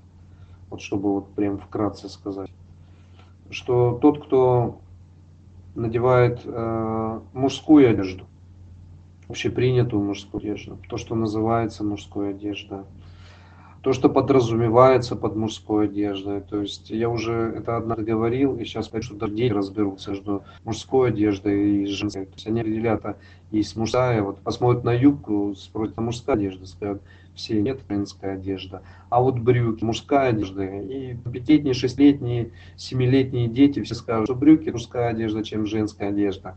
То есть здесь мы долго можем куда, в чего и входить, и если разбирать по полной, нужно сделать, ну, делать уже отдельный и полностью а, разбираемый урок, чтобы все было отложено. И это на самом деле важный тоже урок будет, но а в двух словах этого не объяснишь. И объяснений на самом деле есть очень много. В ортодонтизме есть э, разные объяснения, много почему. Потому что одни э, проживали в одной среде, другие проживали более в европейской среде, одни в азиатской среде, там, сефарды, ашкеназы больше проживали в европейской среде и уже выработали какие-то свои понимания. Ну, мусульмане по-своему это делают, но опять-таки я скажу, что они ближе всего относятся к, э, к данному пониманию. Почему? Потому что у них фактически весь народ соответствует. То есть там, ну, там просто ребенок не разберется, что все конкретно разделено на мужскую одежду и на женскую одежду. То есть все понятно. Я сейчас не говорю прям про какие-то там серьезные бурки, где закрытые лица полностью и глаза не видно, про паранжи. Я про это сейчас не говорю. Я говорю про нормальное традиционное такое а, одеяние не утро религиозных э, мусульман, а среднестатистических, таких, которые проживают в разных частях э, мира, но собственно, у них вот эти правила развлечения работают на весь народ. Если смотришь ты на всю страну, то по всей стране можно сказать, что эта страна, там, ну, сейчас, например, Саудовская Аравия, там еще какие-то страны, их достаточно много, которые Э, тот же самый Египет фактически тоже исполняет данные заповеди. То есть там это все притворено в жизнь. Если говорить про иудаизм и евреев, то можно найти миллион разных оттенков. И там пару оттенков можно найти в мусульманском мире, то в иудаизме можно найти миллион оттенков относительно одежды. Да, ультраортодоксы, они, естественно, женщина вообще никакая, никакие брюки вообще не оденет и она будет ходить только в юбках, в длинных юбках, и там этих 10 юбок может быть, она даже штаны никакие не будет под эти юбки одевать. Это если мы говорим про ультраортодоксов в иудаизме. То есть это будут длинные юбки и все на этом. Тело все прикрыто у женщин сверху, а, обязательно не только там парик, как это уже более в таким в умеренном иудаизме, а будет э, голова а, ну, повязана косыночкой, платочком. И примерно так это будет у женщины выглядеть. У мужчины по-своему. То есть а, совсем другая одежда будет. И, в зависимости от традиции, где находились, там тоже достаточно много традиций, которые переняли. Вот. Это ну, все долго объяснить, но это отчетливо видно разделение между мужской и женской одеждой. То есть там претензии – даже если носит какой-то мужчина традиционную одежду, там, которая 200-300 лет, там, от начала их э, возникновения этих э, хасидских движений, то различие между мужской и женской одеждой там очевидно, э, также, чуть ли не сказать, младенцем. Не то, что там детям уже пятилетним, шестилетним, а даже младенец сказать, это дядя, это тетя.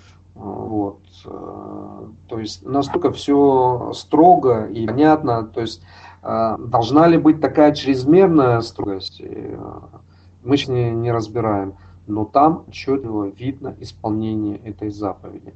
Если посмотреть на христианство, то из вот этих трех религий, христианство, конечно, на самом последнем месте, там а, все, ну, просто есть а, такие номинации, где это различия существуют, то есть достаточно много таких деноминаций, и там можно различить, э, а, именно данная заповедь, она верно там исполняется. Никто из мужчин не будет там ничего женского одевать, ни женщин не будут ничего одевать, там, не оденут, когда в жизни там такие брюки, такие костюмы, женщина это не оденет. То есть так-то, так-то вот. Ну, достаточно много таких движений христианских, которые есть, они малочисленные, большинство на это не реагирует. Кодекс вроде бы как и, на, и написан, то же самое православие, тот же самый католицизм, но это все далеко от исполнения, очень далеко от исполнения. Поэтому в общем, общая картина говорит о том, что не исполняется, игнорируется, даже несмотря на то, что отцы церкви когда-то постановили. Мы говорим за Тору, мы говорим отцы церкви там чего-то там постановили, и это тоже не исполняется. То есть идем в православную церковь, обязательно мы идем туда в юбке, мы в люках туда не идем. Имеется в виду женщина. Но выходит она из церкви, все тут же она, первым делом, что она делает, это снимает свою юбку, одевает брюки и вперед и с песнями. То есть это называется самым настоящим лицемерием, что для галочки исполняется данная заповедь. И мы говорим сейчас про православие. Но везде одинаково, поверьте. То есть я по всему миру был, особенно в православных странах. Я не говорю там советские православные страны, а в первую очередь Греция, одна ну, из первой православия, которая была, откуда она, собственно, и шло.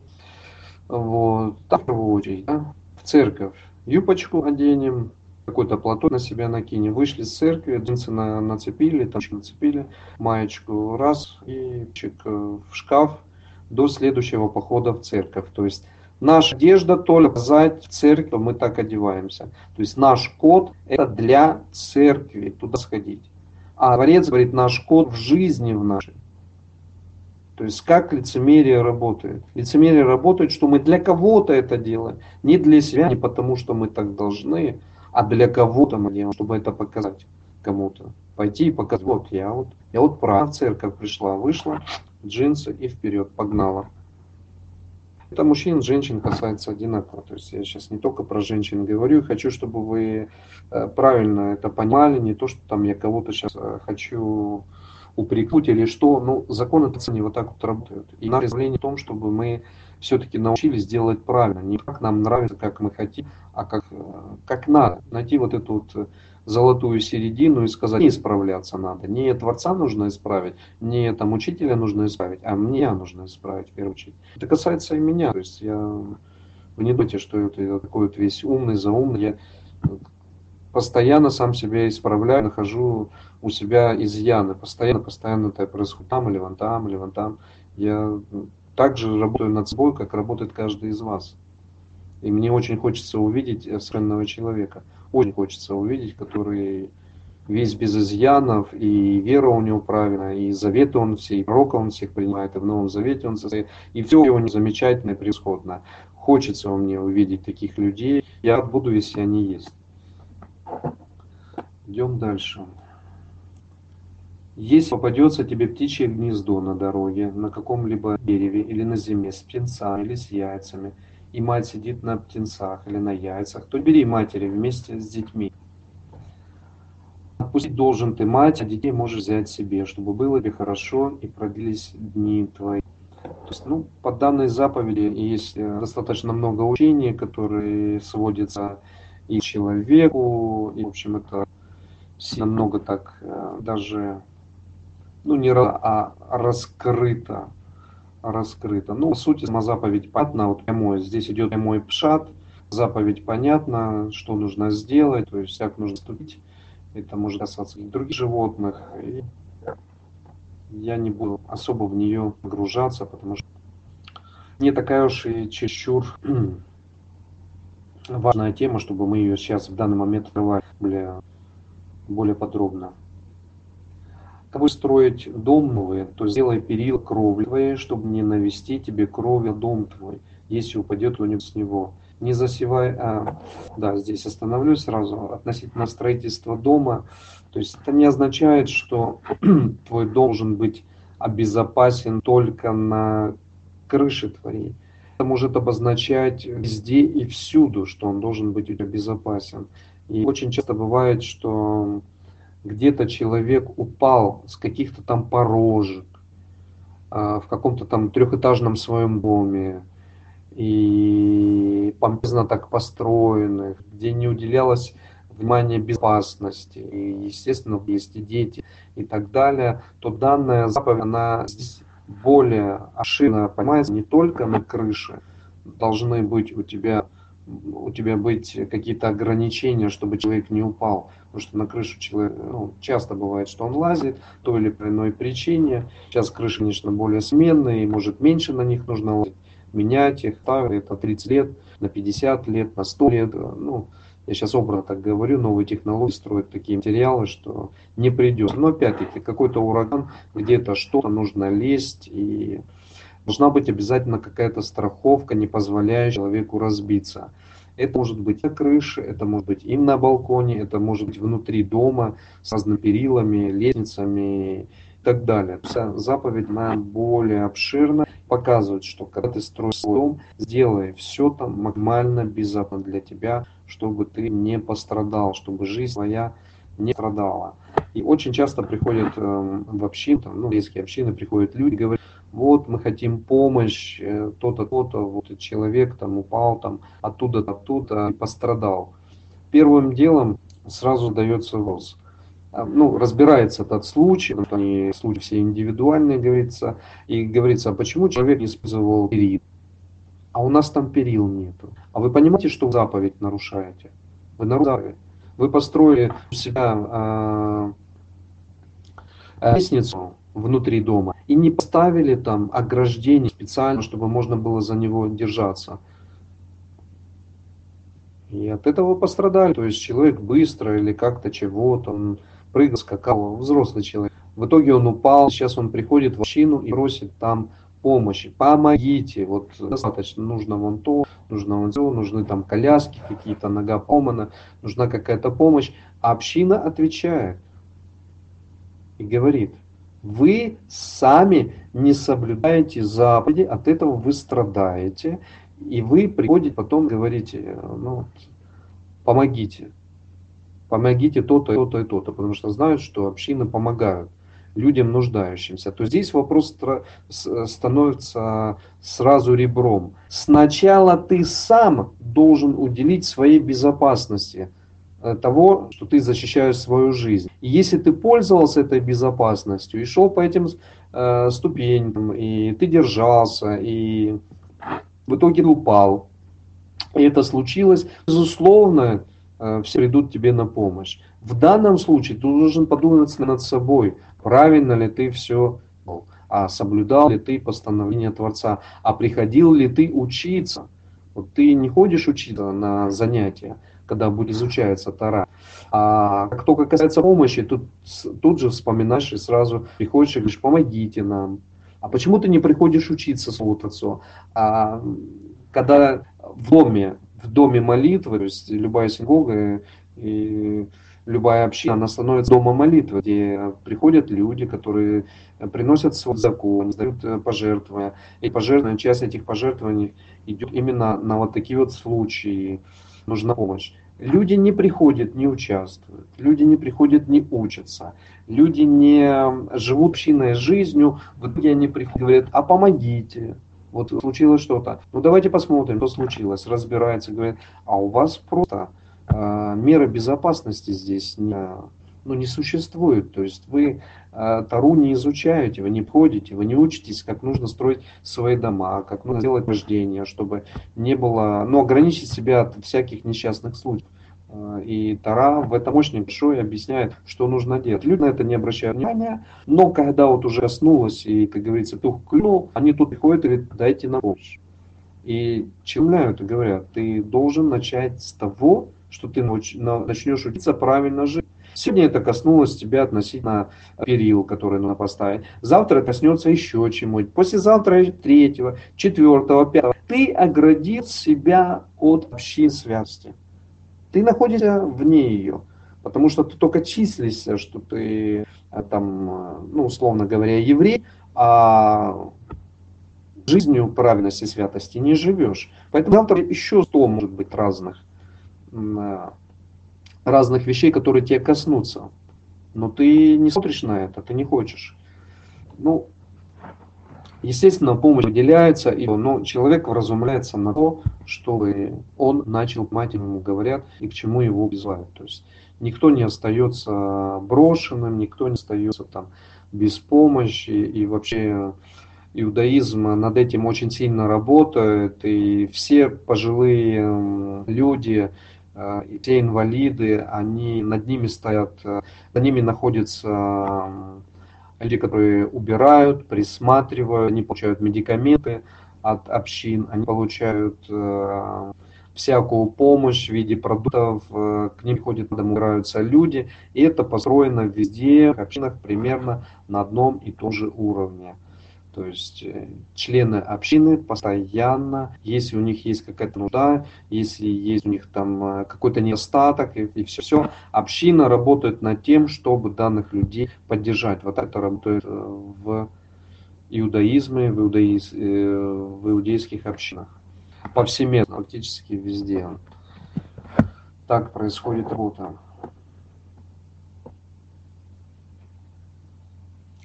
И засевай виноградники твоем злаковых семян, а то осветятся и урожай, э, и урожай посева, который посеешь, и плоды виноградника защищены будут для использования.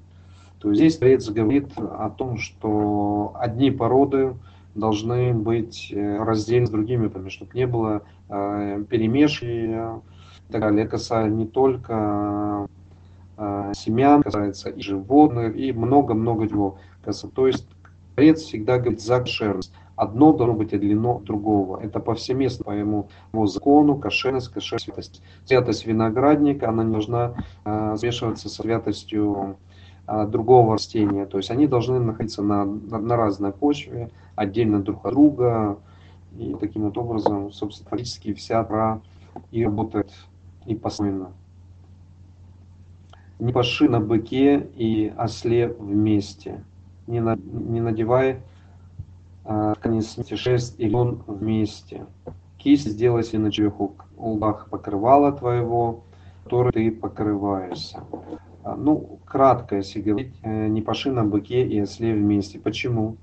Ну, потому что это разные силы совершенно. У одного две лошадиных силы, у одного, а у другого лошадиных силы. Ну, я сейчас образно говорю. То есть это неравные. Нельзя на неравных делать какую-то вместе, то есть ставить их в упряжку, делать одну работу, потому что один сильнее, другой слабее, один не тянет, э, он тянет за собой слабого, слабый страдает, э, этот то страдает, то есть вот такая вот справедливость у Творца, он все показывает справедливо, или он не одевает вместе, то есть даже в в ткань Творец говорит, что вот, вот они уже есть, они отдельно сли друг от друга. Ну и здесь тоже делай себе а, ограничения. То есть именно шерсть, именно лен вместе не делай для себя для одежды. Это несовместимые а, материалы для тебя. Не поступай так. Творец сделает ограничения, разграничения.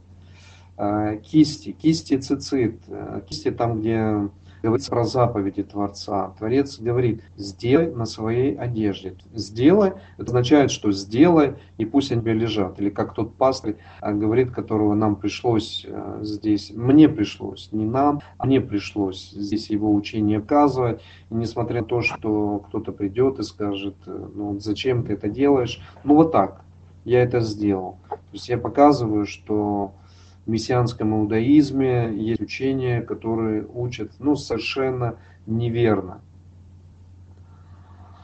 Э, я могу не указывать этого пастыря, мне будут задавать вопросы, а почему так, кто, где, ну кто так делает, и почему так делает. Ответьте за свои слова, ответьте свои слова. Почему говоришь, а мне не на что будет сослаться, потому что, а на кого я буду ссылаться? Ну, когда Пастырь говорит, что я одеваю кисти праздником, ну, потому что. Ну, потому что праздника.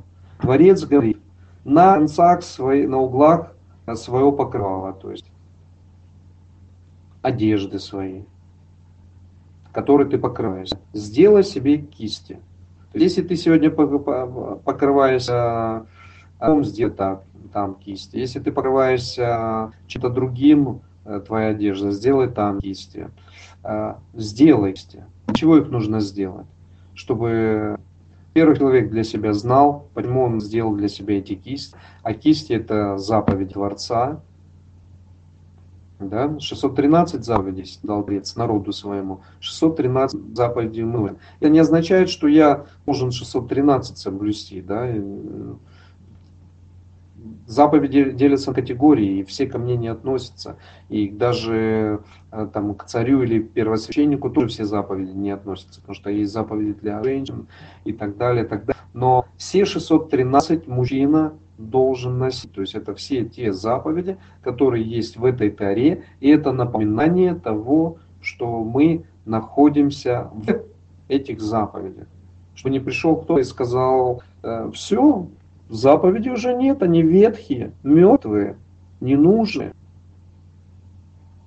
Мы посажены на небесах, все, на небесах. Здесь на земле смысл какой делать вот эти заповеди, что-то там э, закручивать это. Ты уже на небесах посажен. Какой смысл вот эта вот материальная вещь? Какой прибыток от этого? Что? Что нужно? Что, что, что это? Вся эта материальность, она ни о чем. Вот так говорит христианство, да? Или еще где-либо. В номинальном христианстве. То есть касательно и обрезания уже все плотское, духовное, и то, и то, и вон то, и пятое, и, и так далее. Творец говорит, сделай кисти на своей одежде и носи это. Мессианский какой-то э, учитель э, будет говорить, а я по праздникам одеваю. У него свой закон. У Творца свой закон, у него свой закон. Я по праздникам одеваю. А Творец говорит, сделай и носи кисти. Кто в святости находится? Тот, кто делает эти кисти, он э, поступает по заповеди, не делает. И тот, который по праздникам их одевает. Ну, потому что так вот. Ну, так.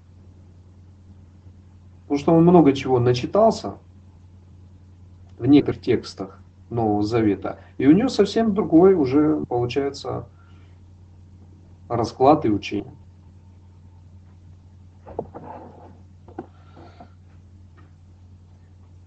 Если возьмет жену и войдет к ней, и возненавидит ее, и возведет на нее умышленные нарекания, и о ней худую молву, и скажет, жену сию взял я и вошел к ней, и не нашел у нее девства, то пусть возьмет отец от кровицы и мать и вынесут признаки девства от кровицы и старейшинам города, города, к вратам.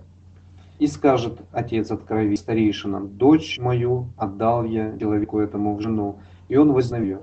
И вот он возводит умышленное нарекание, не нашел я у дочери твоей девства, но вот признаки девства дочери моей, и расстелют одежду пред старейшинами города. Тогда пусть возьмут старейшины того города человека этого и накажут его, и наложат на него взыскание в сто серебряников, и отдадут их отцу откровиться за то, что распустил худую молву о девице израильская, а ему да будет она женою, не может он развести с нею во все дни его.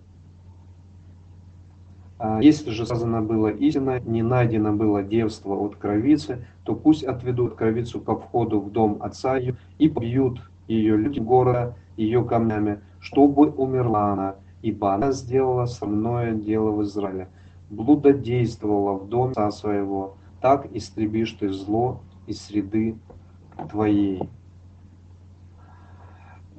Сложные для понимания слова, да? Сложные. Не сложные для понимания.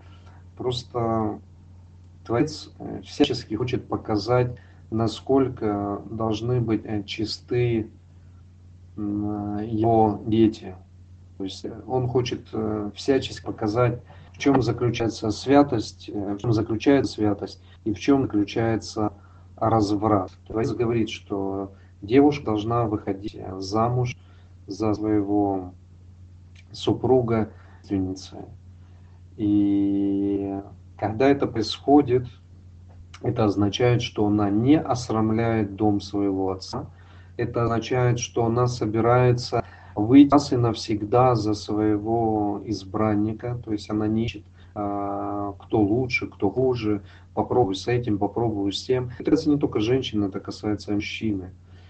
А, поэтому законы у Творца настолько требовательны, настолько серьезны к нам, несмотря на то, что кто-то говорит, что есть свобода воли, свобода выбора, нету свободы воли как таковой. Есть свобода воли может девушка себе вырвать и сказать, вот я выхожу, я там, ну, то-то, то-то, а потом вот, вот замуж выхожу, и оказалось, что я не девственница. И тут претензия от мужа. идет, и, и тогда, чтобы исполнить заповедь, и чтобы вступить э, справедливо пред Творцом, а его ничего не скроется. То есть муж, конечно, может так не поступить, да? Вот он начал с ней жить, он ее полюбил, вот они решили пожениться, вдруг она оказывается не девственница, не девственница, не девственна. А, если он промолчит и ничего не сделает, то он будет неправеден. Он будет неправеден, то есть он нарушит заповедь, он пойдет против воли Творца и будет означать, что он э, становится частью того зла, против, с которым борется Творец. Потому что он промолчал, он э, не пошел против. Казалось бы, да, он защищает теперь свою женщину, но она его обманула. То есть она заведомо его обманула. Она должна была ему сказать, что я не девственница, я, вот у меня была же там связь, где-то чего-то как. И там от него уже зависит, будет он на ней жениться или не будет. И у него никаких может быть потом претензий, если он согласится, уже пошел, у него претензий к ней никаких не может быть. Вот я из э, примера могу вам сказать,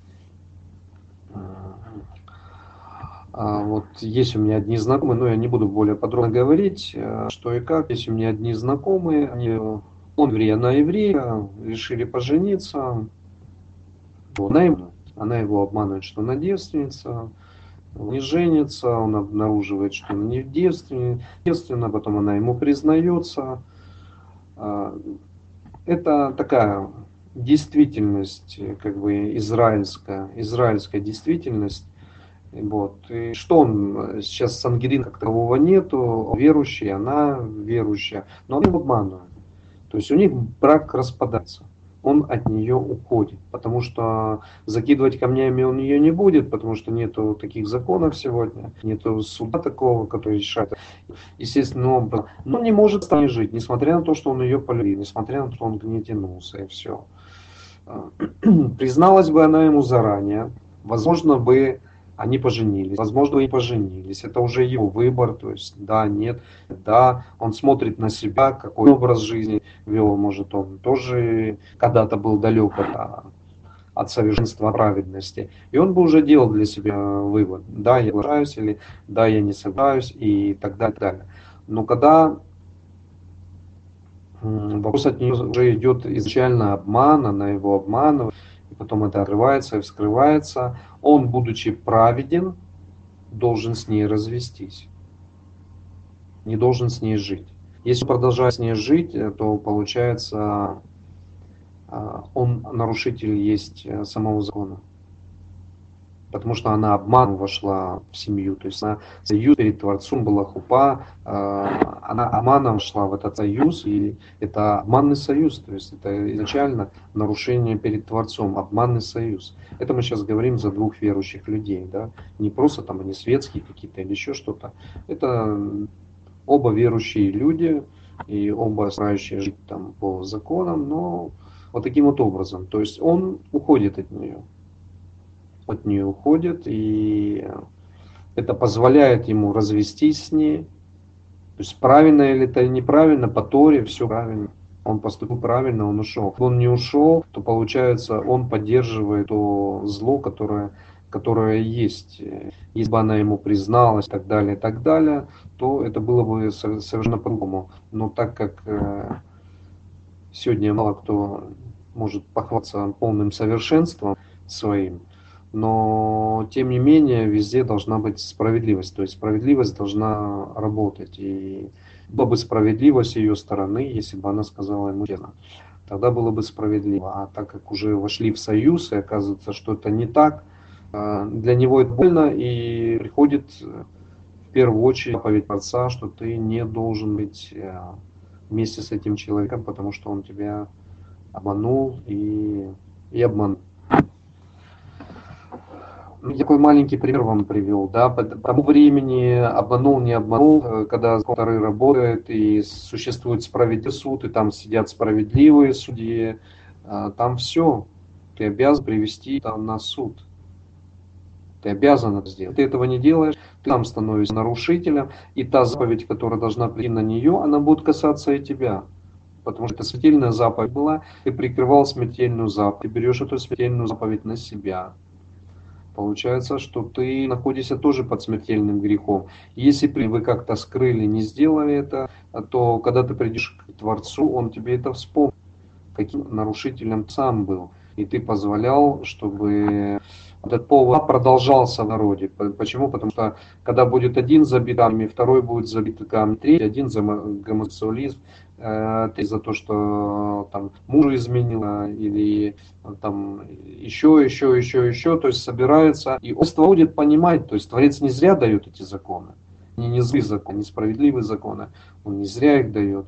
Он дает для того, чтобы общество разумилось, чтобы оно понимало, э, что есть святость чтобы оно не извращенное было. Сегодня нет ангелина действующего, нету действующих учителей, парады гордости, гомосексуализма и лесбиянства, феминизма ходят по Израилю, по Иерусалиму. И просто ужасные вещи происходят. Дом Гамора находится внутри, внутри самого Иерусалима, то есть э, самого святого места на земле, как мы сказали сегодня ранее. Как это можно? Никак. Путем исправления. То есть, если ревнители Творца не придут и исправляют это, то кто должен быть ревнителем Творца? Каждый из нас должен быть ревнителем. Несмотря на то, что у нас вчера было у самих много грехов, мы тем должны очистить наш сосуд и привести справедливый суд. То есть предыдущая глава у нас была про суд. Мы должны привести справедливый суд э, на святую землю. И святая земля оказывает справедливость всему человечеству. Чтобы все человечество училось вот этой справедливости. Она заключается во всем. И Новый Завет там именно помогает, чтобы эта справедливость произошла, притворилась в жизнь.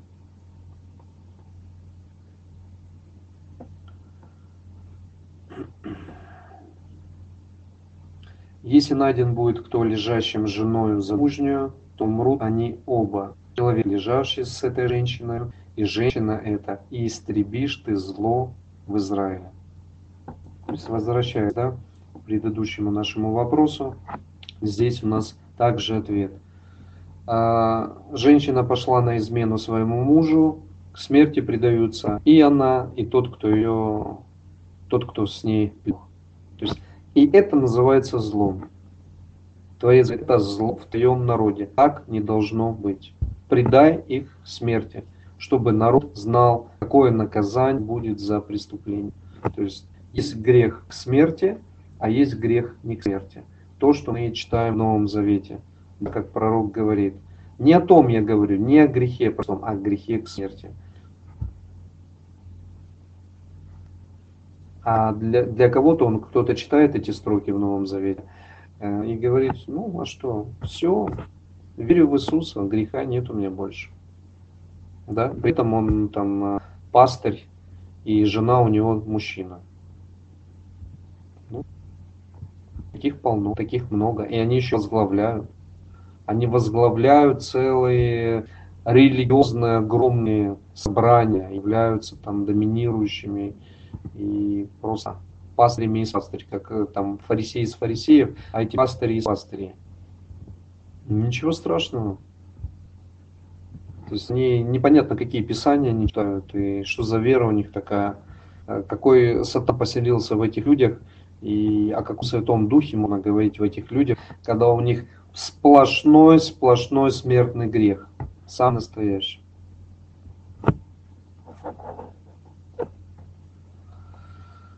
Если будет молодая девица обручена с мужчиной, и встретит кто в городе, и ляжет с нею, то выведите обоих там того года и побейте их камнями, и да умрут они, девица за то, что она кричала в городе, а мужчина за то, что насиловал жену ближнего своего. Так истребит и зло и следы свои. То есть о чем говорит заповедь, что если она обручена, есть она еще не вышла замуж, но она уже пообещала кому-то, что она за него выйдет. Она обручена, она ему принадлежит. Даже еще не поженились. И если она пошла с кем-то с другим, пошла, ну, здесь говорится о таком насилии, но, как правило, это бывает не насилие, а бывает по согласию. Ну, как правило, бывает и насилие. Тогда и насилие, и она находится в городе, имеется в виду там, где живут люди, а люди раньше не были какие-то там крепости построены или еще что-то. Тем более в Израиле все более открыто, и далее, если сама не хочет этого насилия, она может создать такой шум, а, таких мест единения не так много было, все же близко а, друг к другу, все было открыто, Израиль, где, собственно, практически всегда тепло, иногда бывает очень холодно зимой, то есть когда нету а, отопления серьезного и на улице 5 градусов, то в дом очень-очень холодно бывает. Даже очень холодно, 5 градусов это очень холодно. И 15 градусов, когда в, домах, в квартирах в Израиле по 13, по 12 градусов бывает. И у людей нет отопления, они экономят, ну не все себе могут позволить. И примерно при такой э, температуре несколько зимних месяцев проживают. То есть реально холодно. То есть все жили близко, э, в любой месте, в такой сельской, городской, э, если женщину кто-то насилует, она может ну, предотвратить это все. Если, конечно, она сама где-то чего-то там вроде и не согласна, ну ладно, то, конечно, все эти вещи разбираются, и из этого делается вывод, что они, собственно, были в сговоре, можно так сказать. То есть она могла поднять такой шум, чтобы насилования не было, но она это как-то как, -то, мимо это прошел. То есть она нарушитель и тот насильник, который ее изнасиловал, и она, которая пообещала а другому, она нарушитель. И если они выявлены и пойманы, то предайте этому предайте это смерти. Если она и кричала, и вдруг так получилось, что никто не услышал, но она тут же э, была изнасилована, тут же вышла и людям сказала, вот тот это меня изнасиловал, естественно, ее никто убивать не будет потому что она всем сразу тут же показала, не боясь там ни позора, ничего, что она способствовала всяким образом чтобы ну, показать, что было насилие над ней. Никто не услышал, может, он там рот ей закрыл, там не знаю что, ножом запугал, она боялась умереть. Но после самого насилия она ничего не побоялась, тут же шла и сказала. А бывает так, что прошли сутки, она говорит, вот меня изнасиловали. А где ты была эти сутки? а почему ты молчала? Ну, страшно было. И тогда суд может повернуться уже в другую сторону, как бы. А, так что вот, вот справедливый суд вот таким вот образом относится ко всему. Справедливый Творец так относится. А, если же в поле встретит мужчина откровицу обрученную и схватит ее и ляжет с ней, то умрет мужчина, который лежал с нею один. Девица же не делая ничего, нет на девице греха смертного. Это тоже, э, как когда восстанет, восстает кто на ближнего своего и убивает ее. И он в поле встретил ее, кричала девица, обручена, но некому спасти ее. Э, здесь, конечно, можно сказать, что схожая ситуация. Может, она и не кричала, да, вовсе. И они в поле не случайно встретились. Но, опять-таки, все эти вещи разбираются, уточняются насколько были знакомы, это не так просто. Вот раз, сразу, а, в поле и насиловал, тут сразу его смерти, а она нет. Все отбирается в индивидуальном порядке, уточняются все нюансы. Знали друг друга, не знали, что она, каким образом она попала в это поле, что она забыла не просто, а я по полю прогуливалась и меня там изнасиловали ну, здесь мало шансов на оправдание. То есть, а что ты одна молодая девица прогуливаясь э, там в поле, спрашивается она, где ни людей нету, ничего нет. И... Ну, в общем, задаются разные вопросы. Не все так просто, кажется, на первый взгляд. Вот прошли и все там сразу делаем окончательные выводы. То есть есть обстоятельства еще, которые могут влиять на, на приговор. А, если встретит кто молодую девицу, которая не обручена, и схватит ее, и ляжет с ней, и застанут их, то пусть даст мужчина, лежавший с нею,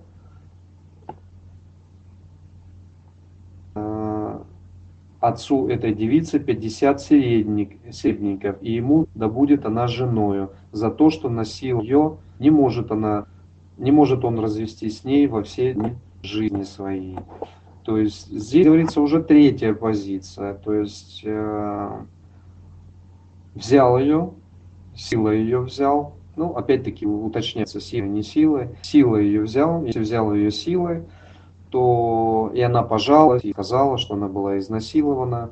Если бы не силой был бы, ну, был бы другой по согласию, тогда, естественно, бы это все бы тихо, мирно бы прошло. А так как был факт насилия, то над насильником Творец не устраивает в данном случае, если она никому не принадлежала, эта девица, если там не пострадает еще третья сторона, то есть еще мужчина, который уже обручился и надеется, он уже ее любит, он что скоро будет свадьба, работает, наверное, чтобы свадьба была, там делает какие-то там чего-то как-то, как это принято, подарки и все остальное, готовится к свадьбе процессу. И здесь для него раз, все, она изнасилована, у него могут поменяться к данной девушке уже отношения, он ее и не взять, то есть, ну, там э, такие э, духовные обстоятельства могут как-то, ну, сыграть какую-то, мы сейчас в это не вникаем, у нас самое главное сам заповедь, как она выглядит. В данном случае есть факт насилия, и этого человека не предают смерти, потому что девушка никому не принадлежала, но заставляют его на ней жениться, без права когда-то от нее уйти. Ты ее захотел, ты силой взял, все. А для женщин, для девушки это тоже может быть наказанием, то есть, может она его и в жизни бы за такого не хотела выходить замуж и так далее. Но здесь урон будет и самих родителей, и самой девушки, что возможно она подавала признаки какие-то данному человеку, что дошло до насилия. Почему я так говорю, то есть немножко разбираюсь в этих вещах, может чуть-чуть больше, чем немножко, и скажу вам, что а, в серьезных мусульманских странах, где работают законы серьезно, э, фактов насилия фактически нет совершенно вообще никаких. Почему? Потому что, во-первых, так построено общество – потому что есть серьезное наказание за это, и девушки боятся э, какому-то молодому человеку дать какие-то э, такие позывы и признаки, чтобы он совершил над ней именно насилие. Не просто знаки внимания, что вот ты мне тоже симпатичен, э, ты мне нравишься, а вот именно такие компрометирующие насилию действия. Причем насилие оно не произойдет вот здесь, в доме, потому что такие девушки, как правило, везде находятся, где есть взрослые, близкие, тети, дяди, родные, то, то. Ну, вот так вот общество построено. Я сейчас говорю именно за не какие-то там наши республики советские, где все было перемешку, и где, э, собственно, и законы так сильно, советские республики, где и законы настолько сильно не соблюдались, потому что советское это наследие, оно дало позывы, и там в свое время много чего было, много как было, э, много атеизма было, и не так. Я именно говорю за те государства, которые конкретно живут э, давным-давно по, по законам Творца, где правила исполняются в данном отношении четко, и наказание приходит вовремя и тоже четко. То есть фактов насилия фактически нет в таких странах. Фактически нет. То есть э, нет позыва со стороны девушки, э, и мужчина тоже, когда видит, что девушка достойно себя ведет, скромно, не идет, не показывает, не процирует где-то чего-то каким-то этим, то факта насилия не будет, или фактически не будет, или почти не будет. А, это не новость, это ну, подтвердит любой ученый, кто данной, э, в данной теме разбирается, скажет, что да, действительно, там все строго. Только с, э, с данным вопросом, как строго с нетрадиционной ориентацией, как строго с детьми, то есть дети не оказываются в приютах, где матери не бросают их, потому что то алкоголички, то муж ушел, то он наркоман, то она наркоманка, то еще что-нибудь, то, то одно, то третье, то четвертое, то пятое, и много-много-много-много-много а, всего. Нету приютов для детей, нет э, стыки не оставленные, то есть нету домов престарелых э, и так далее, и так далее. То есть общество живет согласно воли Творца. Так если можно сказать. Ну что я вам скажу, мы две, две главы всего прошли, а еще впереди фактически две с половиной главы. Я думаю, мы сегодня уже закончим наш урок. Вот, несмотря на то, что я хочу вам рассказать эти главы, но только много всего есть сказать, и то я пытаюсь как-то это более сжато рассказывать. Вот. Ну, как получается, дорогие, я надеюсь, что вы оцените мои уроки, мое желание вас учить, и я стараюсь, чтобы вы получали пользу от всех этих уроков. Поэтому думаю, что ваше благословение я тоже получаю. Я вас благословляю и надеюсь, что это благословение а, возвращается из небес и раз ко мне. Все так, дорогие, давайте на сегодня урок наш а, закончим, уже время не редко. А, давайте помолимся.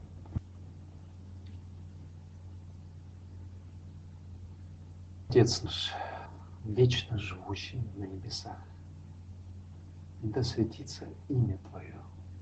Йодхей, Вавхей, да будет воля Твоя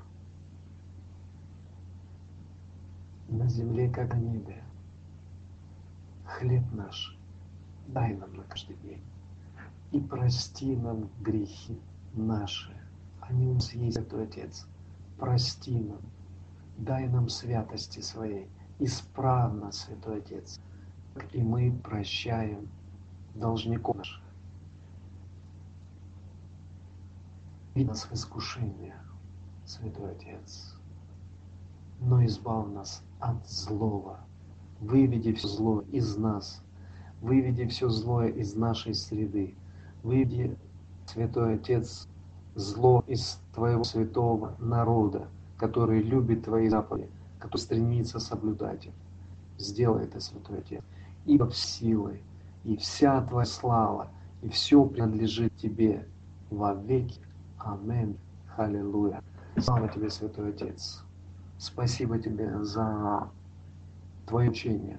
Спасибо за то, что ты позволяешь учить святости твой народ, всех тех, которые рождены для тебя, всех тех, кто желают быть отделенными, быть кадош, быть посвященными э, в твою обитель, в обитель твоей святости.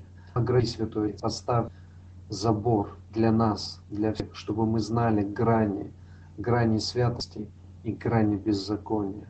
Поставь забор, Святой Отец, чтобы мы знали, что там плохо, там зло, чтобы мы научили наших детей, наших близких и родных, чтобы мы стали все Твоим святым народом, который живет по всем Твоим повелениям, заповедям, заветам.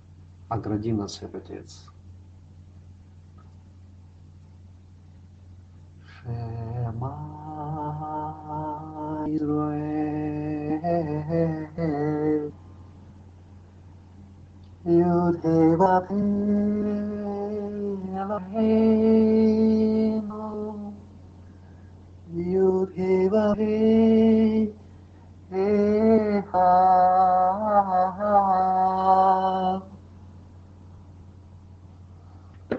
Будьте благословенны, дорогие. Пусть мир придет, шалом на вашей семье, на ваш дом. Хорошо вам завтра войти в шаб. И не забывайте месяц Элул, раскаяние, а раскаяние, а раскаяние. Раскаяние – это прежде всего понимание, что я что-то вчера или еще сегодня делал неправда. Им нужно и войти, и исправиться, и я знаю, куда нужно двигаться, и я знаю, как нужно двигаться. Вот это и есть раскаяние. Не просто мы ждем праздника, потому что это праздник, а потому что нам нужно исправиться. Мы просим Отца, убери все зло, зло от нас, бери это искушение. То есть мы понимаем, куда идти, мы знаем, как идти.